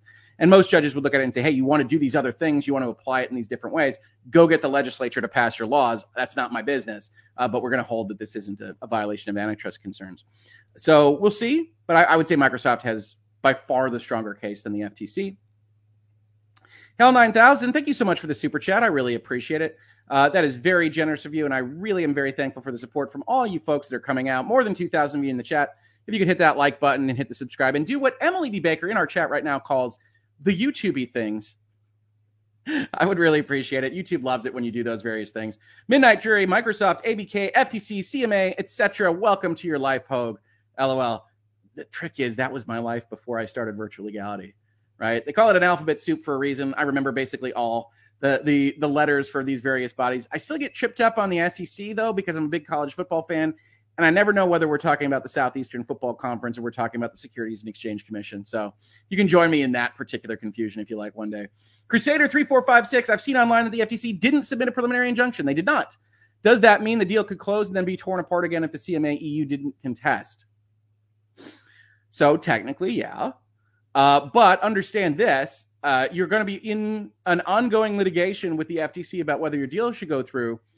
If you decide to close over that and it gets pulled apart, you're going to have some shareholder complaints uh, at the Microsoft level. So there's a lot of stuff to evaluate here. I think the stories that are coming out that me that say this means the deal can close are a bit optimistic as to what this means in general. I can't promise anything, folks, but in general, you aren't going to close over. You aren't going to just close with an open condition like we're not currently under regulatory litigation. And we might, take a look, we might do a short form video to just highlight the section in the merger agreement that says the closing conditions are thus. And one of them is no ongoing litigation. and say, so they would have to close over it. They would have to say, we waive that condition in order to close. And I think probably you'd be silly to do that. But maybe Microsoft is saying that somewhere, and we'll find that on a later video. I think it's it would be a surprise if they went through with that. Anyway, uh, let's continue. Anthony, can you ponder on Microsoft scorned scary thought? yeah, that's the thing. That's the thing. Like I said, money will out. The bag of money on the table generally will find its way to live, and Sony and Activision and Microsoft will find a way to make the most money that they possibly can. But in any short term, medium term scenario, this kind of fracture in an industry can reverberate for years. Uh, and certainly, Sony Sony has really done a number on Microsoft on this. And even though I think the Federal Trade Commission and the European Union and the CMA didn't actually need Sony to be this vociferous to take the action that it looks like they're going to be taking. The fact that Sony did do that is something that is going to be remembered for a long time across the industry, I would say. Ricat 286, if it gets all the way to court, over under on it being live streamed, uh, it'll be federal court. So the under is what you have to take. You're not going to generally see it. When it gets to the Court of Appeals, you might see it, depending on uh, whether that particular Court of Appeals is broadcasting at that point in time, but it won't be live streams. No, no, all my colleagues on YouTube with their live stream trials, we don't do that in business land. Although trying to make you know the battle of the experts in 16 straight hours of economic testimony, which is diametrically opposed and doesn't make sense at all uh, in various ways, would be an interesting exercise for me to try to accomplish. Uh, but we might try to figure out a way to report on that. What we did with Epic versus Apple, you can go back and see. We essentially took live tweeting that was done by places like Protocol and The Verge and others, and we took that and commented on it in a in a list as if we were listening to the various things, and I talked you through what was being argued and why. So it's possible we could do something like that as well, or heck, maybe I'll just go to the court. Who knows? Who knows? It could get crazy uh, if this goes through to a lawsuit level. Tristan Brown, does Valve and Nintendo coming to bat for Microsoft strengthen their case against the FTC? I honestly think most of the stuff that you saw in the past few days was designed to have this outcome not happen. Now that we have crossed that threshold, it is of limited usefulness. Uh, and so I don't think that Nintendo or Valve or anybody makes their case for them, especially if the FTC is just you know plugging its ears and saying we don't care, we've analyzed this. It doesn't matter what anybody else says. We think that there's an issue here, uh, and that seems to be more likely the case than mm, it's a close question. We're looking at various things about the market.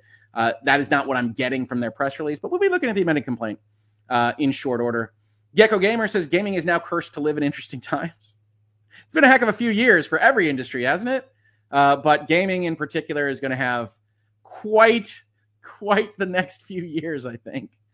Uh, you know, if you had to put numbers on it, how much more likely are the EU and CMA to block in their own jurisdiction since the FTC blocked? Thanks for the content. Probably twice as likely, something like that. Um, political bodies, regulators of all stripes, and this isn't really a disparagement, but they like to have cover. They like to be seen as moving on the zeitgeist and what people want, uh, and they're not going to be sticking their necks out in the EU or the CMA uh, to to go after this now. Uh, and so I think it's it's more likely than it was beforehand, uh, but you know we'll see what ultimately happens. all right, uh, and uh, Tristan Brown also hope please define monopoly for the dummies. Monopoly in the truest sense means one provider of something, whether that's a service or good. Uh, in legalese, it generally means a company that has significant enough market power to control pricing or the market in which it operates to some extent that could be deemed to be unfair if it did it in a way that uh, hurt consumers for the most part, right? The consumer welfare standard is basically we want to see prices go down, we want to see quality go up, and we feel if competitors are bashing heads with each other, then both of those things will pretty naturally happen, or at least one of them that will benefit consumers in some way. Uh, generally speaking, we're most concerned about a, a company that has market power, uh, which can be framed as a monopoly, but generally speaking, market power accrues, depending on the industry, we're talking about uh, somewhere between 30 and 50% uh, of the market share. Uh, and when that market power accrues, then we get real worried that they can do something, whether that's through a merger or a contract or an act of some kind that can harm the overall competitive sphere. The metaphor I usually give, and I think people have liked this and they understand it, is when we think about a soccer match. It's World Cup here, right? When we think about a soccer match, the regulators are supposed to be referees that are totally okay with goals being scored by the teams. And even when a goal score is 10 to 1 or something like that, that is supposed to be okay. That's competition. Even if one side is better than the other, we want meritocratic entities to make the most money. That's a good thing for consumers and the status overall. But what we don't want is it's 10 to 1 because one of the teams took a crowbar out knocked the knees out of the goalie and the two defenders, and are then having their way with the competitive field. So crowbars, no. Goals, yes. And I, I, think that's a good illustration for what we're talking about here. It gets obviously more confusing when we're talking about specific business activities and contract terms and things like that. But metaphorically, that's what we're talking about. If the FTC loses, can Microsoft sue for damages? No. no, the Federal Trade Commission is what we call a sovereign. Uh, they are part of the government of the United States. And in general, absent just really nefarious actions, you're not going to get a dime out of them, even if they prove to have a losing argument. Uh, and even if honestly, and there's probably some exceptions to this on the edges, even if honestly, they don't even believe what they're selling and they're just being mean to be mean. It's very difficult to win any kind of case or damages against any federal government, but certainly the U.S. federal government. Oh, hey, Kurt, nice to see you here. Highlander 001, what do you give the chances of the deal passing? 40 60. I think I'm going to stick with 40 60. I'm going to push it on the side of it not going through at this point. Uh, but I don't think it's zero. I think people are probably going to overreact to this a little bit. There's still a number of avenues that this can go through. And ultimately, the 40 is really a statement of trying to evaluate Microsoft's wherewithal, right? Because I'm telling you that they have a strong case to win. That's not a guarantee. You can't guarantee a win on a legal question like this or any legal question but it's going to take a long time and it's going to leave their industry in limbo. It's going to leave their future plans in limbo. It's going to leave those plans in limbo in a almost catastrophically unstable economic environment. Uh, and a lot of companies are just going to nope out of that because they don't want to be in limbo and not knowing what tomorrow brings. Uh, and so microsoft's big enough to withstand this kind of stuff. Microsoft has a lot of money on the line but we have to take into account that they could lose. We have to take into account that they might not want to have the fight the whole way. Uh, and certainly one of the inflection points that we can watch out for is that first date on which 2 billion becomes 2.5 billion, uh, because that signals that they're likely uh, more significantly in when it happens. I'll try to go find that date in the merger agreement after this video. And maybe I'll just do a, a quickie video at some point to just say, here are the dates that are important from a incentive structure side of things, because these are when Microsoft's bill goes way up uh, and that you can use that as some kind of guidepost. Bunty asks, do you think this is going to change the industry when it comes to acquiring now? Not on the reasonably sized acquisitions, you know, the small companies, uh, hundred, few hundred million, uh, the billion dollar acquisitions. I, I certainly think if Sony, as an example, were to try to buy Square Enix right now, you might see hellfire and brimstone come down from Microsoft. Do I think they would have a good case? No, I don't. Uh, and I would side with Sony there against Microsoft trying to fight those kinds of transactions because, believe it or not, I'm not an Xbox or a PlayStation shill.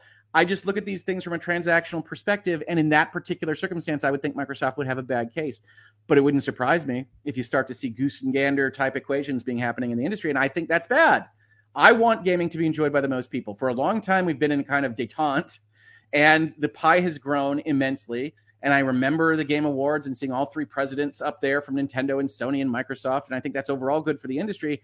We are not in that era anymore. I think you are going to see some real animus uh, between these companies moving forward. Darian Britton says, I think that you missed my last question. I am so sorry. I am getting so many chats. Uh, Darian, I will try to make sure that I capture it. Um, does Microsoft point out that many Sony acquisitions did third-party content, and after Sony brought them, uh, bought them, only did PlayStation exclusives, but F- Federal Trade Commission doesn't seem to care? They can point out whatever they like.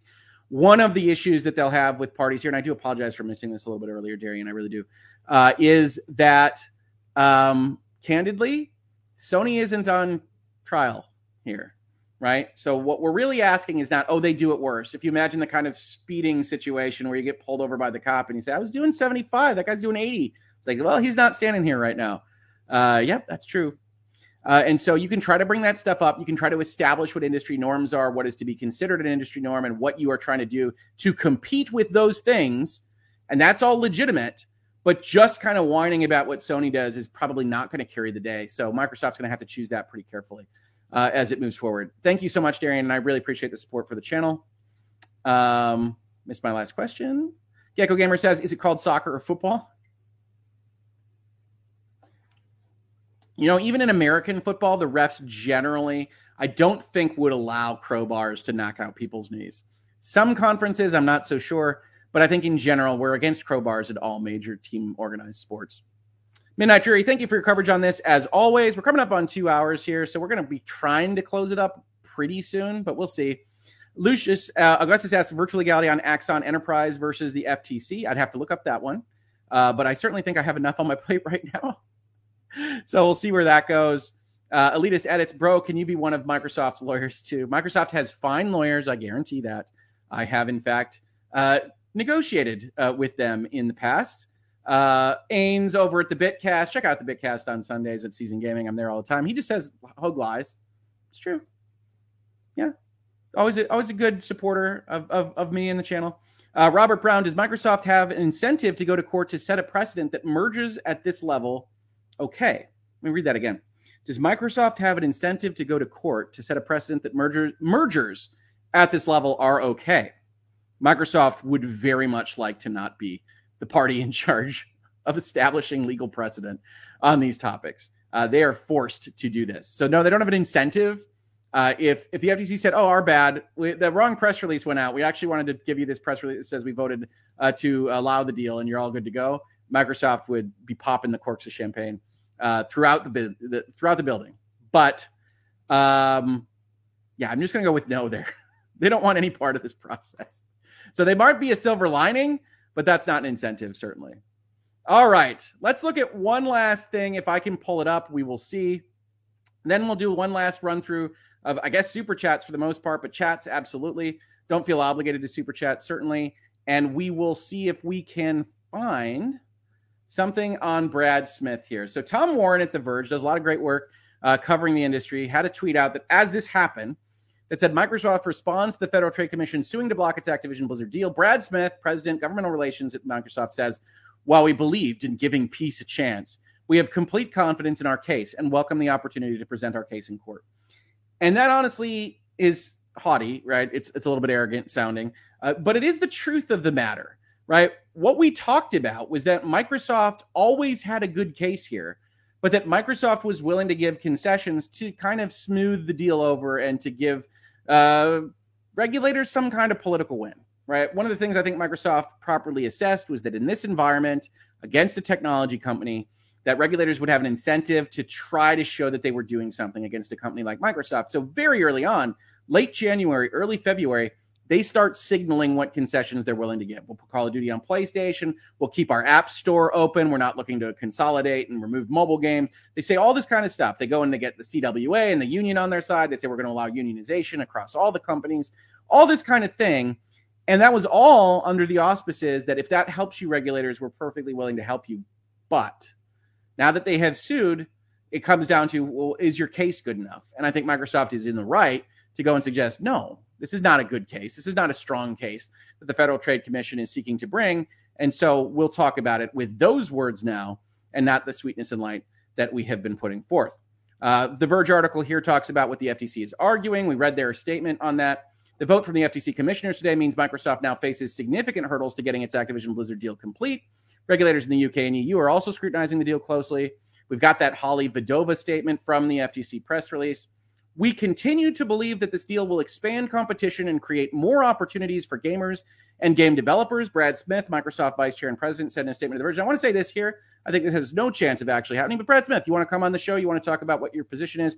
FTC commissioners, you want to come on the show? Talk about what your positions are? Phil Spencer, anybody? Come on. I will be happy to have you on this space and we can talk about it all together. We have been committed since day one to addressing competition concerns including by offering earlier this week proposed concessions to the FTC. Now, this is interesting. We didn't actually see this formally before, right? So, even in the absence of a complaint document, Microsoft offered concessions to the FTC, which presumably included most prominently the 10 year deal to Sony for Call of Duty. While we, while we believed in giving peace a chance, we have complete confidence in our case and welcome the opportunity to present our case in court. Company's corporate vice president of communications, Frank X. Shaw, also tweeted a link to a document titled Get the Facts How Microsoft is Committed to Growing Gaming Communities. I'm not sure if that is from today or not. We can look that up in real time. So you can see this is this is I've got fantastic folks that help me out here. Here's LeChunk Lawn at H underscore Sensa on Twitter. Flags these things at Hoeg Law. I'm sure I got just oodles of flags all over the place. Uh, but get the facts. How is Microsoft committed to gaming? I don't know where this comes from. This is just an undated document. Microsoft's strategy for Call of Duty is consistent with our approach to integrating previous gaming franchises with broad pre existing communities. Continue to develop the acquired franchises, distribute content broadly, grow the community, and continue to sell and monetize across platforms. Multiplayer games thrive when player bases are active and growing. Uh, they've got interview points from June of 2022, September of 2022. Our commitments for ZeniMax. Microsoft announced the acquisition of ZeniMax in September of 2020. Shortly after the acquisition was announced, Bloomberg reported the following on the availability of ZeniMax Media games. Bethesda had previously agreed to debut two of its upcoming games, Deathloop and Ghostwire Tokyo, on Sony's PlayStation rather than Xbox. Both games were announced as timed console exclusives. Microsoft will keep that commitment, which they did. We saw that in action with Deathloop and Ghostwire Tokyo. Uh, in its merger notice to the European Commission on ZeniMax, Microsoft stated Microsoft will honor all of ZeniMax's obligations to continue making its current games available on other gaming hardware. And it further stated Microsoft will not make any existing ZeniMax games exclusive to Xbox. They will continue to be available for purchase of PCs and other gaming hardware for which they are currently available. Microsoft will not be removing players' access to any current games. And then after closing of the acquisition, Microsoft honored ZeniMax's commitment, and the first two games released by Bethesda, Deathloop and Ghostwire Tokyo, were made available as PlayStation console exclusives. For future games, Microsoft also maintained its position. So here is actually a response to one of the things the FTC is saying, which is effectively that you lied about ZeniMax. In its merger notice to the European Commission on ZeniMax, Microsoft stated future decisions on whether to distribute ZeniMax games for other consoles will be made on a case by case basis, taking into account player demand and sentiment. Factors that will inform Microsoft's decision making on future games include consumer demand and preference, and the willingness of third parties to work with Microsoft to launch games for their devices. And again, I called this mealy mouthed or I called this muddled back when they were making these statements back in 2021. You can check out the videos on our ZeniMax Microsoft deal because it never ends here in virtual legality. But if you look at those videos, one of the things I said was there's always going to be consumer preference for having a game available on their console hardware of choice. So this doesn't quite seal the deal. And here's where the FTC called them out as lying. I don't think that's warranted, but you can see how the FTC got to the position that it got to. It further stated for future ZeniMax games, Microsoft intends to make these games available for purchase on PC and where the games are designed as native mobile games on mobile devices running both iOS and Android. Future decisions on whether to distribute ZeniMax games for other consoles will be made on a case by case basis, taking into account the player demand and sentiment, Microsoft's strategic and financial goals, and the willingness of third party gaming hardware providers to run Microsoft gaming and service. This makes it broad enough that it's not a lie. We decided we would make more money making it exclusive, is still included in the sentence, but it's not a uh, it's not a very useful lie if the FTC says, well, you were, you were playing games. Microsoft will make all acquired games and future releases available to subscribers of its Game Pass service on the day the games are launched, but does not currently anticipate distributing them through other subscription services. This is the, this is the bridge too far. Right? They are going to put these games that they are purchasing on Game Pass. They are not putting them on PlayStation Plus. They're not putting them on Nintendo Online Expansion Pass number two or anything like that. This reflects Microsoft's broader strategy to promote a subscription based model, which it believes will generate value and choice for game players. This policy would not preclude players from downloading or buying the games outside of Xbox Game Pass. Microsoft anticipates that existing games and future multi platform games will be available for purchase from relevant digital storefronts of all major consoles and PCs. Now, this is also playing a little game, right? Microsoft anticipates that existing games and future multi platform games will be available for purchase from relevant digital storefronts on all major consoles and PCs. What's doing the work here? Things that are already self designated as multi platform games. We're not going to designate everything as multi platform. But you can see how a regulator would look at this and say, all right, Microsoft, here's our problem. You're giving us a concession document. You're saying certain things about promises. You're putting a neutrality agreement in front of us, and you're saying certain things about promises. It can't be the case that we have to parse every possible meaning of every possible thing and just allow you to walk through these technical loopholes. And honestly, the Federal Trade Commission could be being very humble here and saying, we can't anticipate what kind of landmines you've built in here. And you've played enough games with the European Commission on the ZeniMax stuff that we think that they thought that this was making a certain kind of multi-platform commitment that it's clear now that you weren't, but we feel like you kind of took advantage of that particular statement. I'm not saying that's a great argument, and I'm not saying that that makes the Federal Trade Commission's case stronger but you can see how they get there when this is Microsoft's position as they put forth. This is their strongest foot forward from their press releases that says this is what we told them. And as a lawyer, I can look at this and say, yeah, they didn't violate this. As a human being, I can say, I can see I can see how you could get upset about what actually happened here and make it a part of your statement. Uh, I think this is uh, that's Bethesda commitments for Call of Duty. We talked about this. Brad Smith says in February, very close to the actual deal announcement. We've committed to Sony that we will be making them available on PlayStation beyond the existing agreement in the future so that Sony fans can continue to enjoy the games they love. Two days after the announcement, had good calls this week with leaders at Sony. I confirmed our intent to honor all existing agreements upon acquisition of Activision Blizzard and our desire to keep Call of Duty on PlayStation. If you weren't in the gaming ecosystem of discussing these kinds of deals in January of this year, well, then you might not know that there was like dictionary definitions, there was semantic, rhetorical, and persuasive analysis of the word desire to the nth degree. He desires it, but that doesn't obligate him. And all the states of mind in between at that point in time. So even then, gamers, people that follow these stories, were like, what, what kind of games could Phil be playing? What kind of games could Xbox be playing? So I think we do have to at least give the Federal Trade Commission some leeway to say, look, you're a giant tech corporation. We know you can play games. We're not going to just take on faith what you're saying here because we think that you're good at playing games on this particular score. And I don't really blame them for that. But are they technically right? Did they lie about anything from ZeniMax? I would offer that they did not. Uh, but that's what the FTC is probably the most concerned about. Verge continues here with some stuff that we've already covered. Microsoft's frustrations over Sony's objection to its Activision Blizzard deal have been clear. Sony has emerged as the loudest objector. It's as excited about this deal as Blockbuster was about the rise of Netflix. Microsoft has also accused Sony of paying developers to keep their content off of its Xbox game service. And Sony has even argued that Microsoft Activision Blizzard acquisition could hurt developers and lead to price rises. That's right. Sony went for it uh, to the CMA. We know in the most recent statement that they made, and arguably almost certainly to the statements that they most recently made to the FTC, even though those aren't public, and said that an independent Activision was 100% necessary for all of this to work. And that is the state of play. I think we've caught all the statements from everybody. We've got some super chats to wrap up. Get them in now uh, while you can on this score. Uh, but my goodness, what a day. What a day. All right, Mr. Orange, you're up next. Listen to many episodes. Just wanted to contribute. Thanks, Hoeg. Thank you so much, Mr. Orange. Nobody feel obligated to help support the channel, but I am so, so appreciative when you do. Thank you so much. I really do appreciate it. Stacy Walpole, Microsoft just won a big government bid for cloud computing along with Oracle and others. Will that affect Federal Trade Commission's attitude. It shouldn't. Shouldn't the Federal Trade Commission is evaluating something completely different? Uh, and in a perfect world, justice is blind on the actual nature of the parties in question. And if this transaction substantially lessens competition and should be illegal, then the Federal Trade Commission should not otherwise be concerned with the fact that Microsoft is a valuable asset and partner for the United States on a different level. Uh, and I'm saying that as someone that, again, believes that their case is weak. Uh, but we do want our regulatory bodies to not be taking into account who's who and oh, you're friends of the government. We're going to take a light pass on you. That's not that's the opposite of justice, right?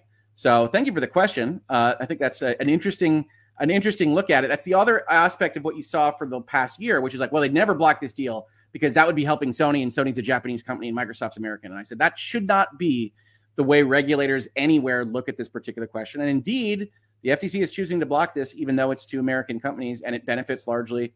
Yes, I know Sony is headquartered in California, but still largely culturally and otherwise a Japanese company. Cameron O'Neill playing devil's advocate. I love it. It's a good start, Cameron. If this deal creates a death spiral for Sony and forces them to exit, isn't now the time to bring this suit? Not later. Yes. Yeah, absolutely. If you had a crystal ball, if you could look into the future and you said, you know, Sony's right about this, it was uh, January of 2022 when the deal was announced that ended all diversity of content and ownership in video gaming. And if we had a time machine, we would go and stop that deal. If you have that crystal ball, then I respect you, first of all, and I want to have that crystal ball too. But the problem is there's just so much prognostication that strains credibility. Sony realistically does not need Call of Duty to survive. But Call of Duty is in some respects a red herring, right? And I think Microsoft might actually be doing it a bit of a disservice in their own statements that we just read, focusing on Call of Duty in a couple of those sections, because I do think it is just a red herring for we think you're taking over too much space in gaming, whether that's console, whether that's subscription services, whether that's cloud gaming, and that the Call of Duty issue just really isn't the be all end all. Now they're focused on that because that's how CMA framed it, that's how Sony has framed it, and I understand that. I think it's the right place to focus generally but I don't think the Federal Trade Commission, at least in their press release, really focuses specifically on Call of Duty as much as they focus on just control of the industry and content in general. So we'll have to see how this goes. But yes, playing devil's advocate, if you knew for certain that this was going to collapse the video game market in some fundamental way, then yes, now is the time to bring suit. My argument is that is not at all clear from the evidence. And you aren't just allowed to guess on these things. This is a lot of money. This is a lot of people's livelihoods. This is a future for a lot of folks that you are messing with. And so you better be darn sure. And that's what the legal system and the regulatory system is designed to protect. Jam axes? Close? If Microsoft wins, do they have to give Sony any of the concessions they had promised? No. If I was them, if I win, I will make Call of Duty DLC exclusive to Game Pass. Uh, yeah, so uh, if Microsoft just were to win, then what that means legally is that their deal does not lessen competition, that it is not illegal. At that point, you don't have to offer concessions for anything because there's nothing to concede to. What you are conceding to in the in the world in which you're giving concessions is this is illegal, but for these promises that I have made that make the deal not illegal. Uh, if your deal is not illegal to start out with, no, you don't are you don't have any obligations other than contractual commitments that you might otherwise enter into that are separate from this process, even though they're related there too, right? They've signed a contract, we are told, with Nintendo. That doesn't go away whether or not they win or lose this deal. It's just conditioned on them actually getting the transaction done. Uh, but they would still be obligated even if they won a court case all the way down the line. Ohio boy with the giant Brutus Buckeye. Mr. Hoeg, thank you for all you do. You know what? That means a lot, Brutus. That means a lot. We obviously we have our we have our frictions, we have our fights in the wonderful world of Michigan versus Ohio State. But that means a lot. I appreciate it. I appreciate the support for the channel. Uh, Dan says the Axios, Axios is reporting that the FTC chose to file the complaint in its own administrative court, not in federal court. The agency is not seeking a preliminary injunction. Right. And that's one of the pieces of information that we've certainly gotten. They aren't looking for a federal court to block. Microsoft could do a lot with that in federal court. They're instead bringing it up in their own court. They don't think there's a real risk uh, of the deal trying to be closed over. And I tend to agree with the FTC. I don't think there's a real risk of that anytime soon. Magnus Prime, personally, I don't have a horse in this race. So my question is what do you think would be the best outcome for video games as a hobby? That's a great question. That is an honestly really great question because I read it as distinct from my corporate lawyer hat. Right? My corporate lawyer hat says I do deals like this all the time. I work with regulatory bodies. I do not see a case to be made to block this deal. I would see it go through because of those facts. As a video game hobby, hmm, I am always a little bit wary of ultra consolidation. I think you see that a little bit with Disney and pop culture, which is not so much that everything goes to hell in a handbasket all at once, uh, but that having one ownership, even a giant corporation in ownership uh, of things as fundamental as art and culture and media and whatnot, has a tendency to make that art and culture and media a similar flavor, right? And regardless of whether or not that flavor is good, sometimes you've just had 28 straight days of pizza and you'd like to try a burger next, or you know something better than those things. Uh, but either way, if Microsoft owns 34 development houses and they have all these major IPs, I do worry fundamentally that they start to all taste the same. They all start to feel the same. And we do see that with Disney a little bit. Uh, and I also worry about the fact that Microsoft, in its ownership of these new developers, hasn't really worked its pipelines out, hasn't gotten a lot of games out on a kind of reasonable time frame. Now they had the pandemic, they went through the COVID years, so I think there's excuses to be had there.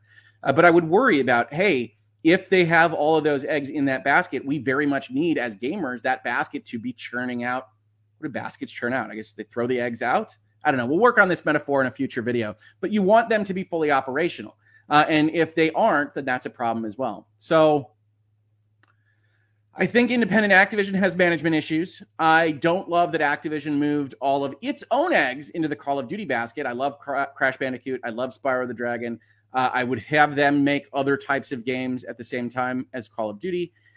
So overall, I'm going to say that I am in favor of the deal for video games because I think a strong and competitive Xbox helps to uh, police some of the more egregious behaviors of its main competitor in Sony and their PlayStation. And I would see that industry be more competitive at that level because I think it benefits everybody. But I would be worried about that kind of vanillization uh, of the output of Microsoft? Fantastic question, Magnus Prime. And I love your. This is a man riding a dinosaur as a profile image. I love it. Thank you so much, and I appreciate the support of the channel. Jr. Poll, hey Hoeg, Elizabeth Warren commented. Check your DMs. Elizabeth Warren, I can. I, I, I think I could maybe. I could probably do an Elizabeth Warren court uh, kind of uh, kind of statement already. It's going to be. It's about time that the antitrust laws are are used for the benefit of consumers. Uh, and this is what we've long been asking for our regulatory institutions to do. We stand with the Federal Trade Commission in this. Uh, we, we, will we will see. We will see what this says. Um, let's see if I can pull yours up. All right, Elizabeth Warren has a comment. See if we can now bring this up. It's way too many buttons for me. I need a producer. Elizabeth Warren with the tweet Corporate monopolies have had free rein to hike prices and harm workers, but now the Biden administration is committed to promoting competition. I urged Lina Khan to scrutinize Microsoft's proposed merger with the Activision and welcome this FTC action to block it. All right, so a couple of things here. Uh, one, Senator Warren urged the FTC to scrutinize the deal primarily for the benefit of workers and labor organizations, uh, and that they were concerned about monopsony control over the video game development market. Now, that uh, argument was somewhat derailed by the fact that the CWA, the main union that is unionizing Activision and now currently unionizing at ZeniMax, a subsidiary of Microsoft a few levels down, uh, is uh, on board with the deal and says that it would be a great uh, advantage to workers because of Activision coming under new management and Microsoft's neutrality in favor of labor. Uh, the FTC basically didn't use any of the arguments the senators brought uh, in their claim on this particular issue, and furthermore, definitely didn't bring up, at least in their press release, anything on monopsony power or, or, labor itself. So Elizabeth Warren doesn't like tech deals. That's her prerogative. She's been elected as a representative of the people. And certainly I think these opinions are important to take note of. Uh, but it is interesting to see that the exact reasons why the senators wanted this deal stopped didn't appear to matter that much uh, to the Federal Trade Commission. Thank you so much for flagging that for me. I really appreciate all the help I've been consistently getting from folks. Again, I just came on live and said, let's just talk this through. Uh, and so every little bit has helped me uh, get this done. And I think you'll probably see some quotes from me in the New York Post very soon. I was actually on the phone with them uh, when this all came down. Uh, Timur Sultanov, I really want Microsoft to win and solve the problem of Blizzard workers being overworked and understaffed, which made my favorite game, Hearthstone, much more worse lately. Well, I uh, can understand that. I think it makes sense to me uh, that someone would look at Activision and its output and say, I don't think they're being managed very well. I don't think they're being run very well. I would see management change. Now, the one caution I would have there is there's no guarantee that new management is better. I think you've probably seen that throughout all sorts of companies and enterprises in your life. Uh, but I certainly understand the impulse to say, let's just change something because Activision clearly feels like a hellscape from everything that's been said, all the things that have come out from employees, et cetera. And I do have to give the disclaimer here. Uh, my brother, up until last year, was an employee of an Activision subsidiary. Uh, and so, you know, take that with whatever grain of salt you want, apply whatever tilt you want on that. Uh, but I, I have talked to uh, you know uh, Activision developers about their roles there. So I understand feeling that way, uh, but uh, whether or not that is the correct purview for the antitrust regulations to either concern themselves with or ignore, because hey, we'd like to see Activision under new management, so we should ignore a potentially violative transaction. I would still see the rule of law be blind on these topics, but we do have to take everything into account. It's not a vacuum that we're looking at. Steve Perry, might Microsoft be motivated to take this all the way to, to a judicial decision to establish precedent that would make future acquisitions easier? So I kind of talked about this earlier. Um, as opposed to concessions, I suppose it would depend on how they felt the wind was blowing. Understand that getting to a judicial precedent is a very expensive process. It's again something you can discuss in law schools. The good ones are talking about this and analyzing this uh, to some extent, which is that because of our common law jurisprudence standard in the United States, really precedent does matter. Getting to a final legal decision matters. And very often it becomes apparent, even in, in, the middle of a process, that somebody is going to lose. And so they opt out with a settlement. And, and one of those things uh, that, that one of those areas that this happens in that we see a lot in virtual legality is intellectual property, right? I often tell you this is a gray area nobody knows. And the answer to that, the reason for that is because what you've got is a situation where the actual parties in play, like say based on cheating software, for instance, we've covered that extensively in virtual legality very recently. They don't have a strong incentive if they think they are losing to set that precedent or to pay lawyers to get them to that level. So to actually get a judicial precedent in a civil action amongst commercial entities, to some extent, you need one or both parties to be crazy, to be acting irrationally. We are definitely going to win this. Let's take it to the end from both sides to get something on paper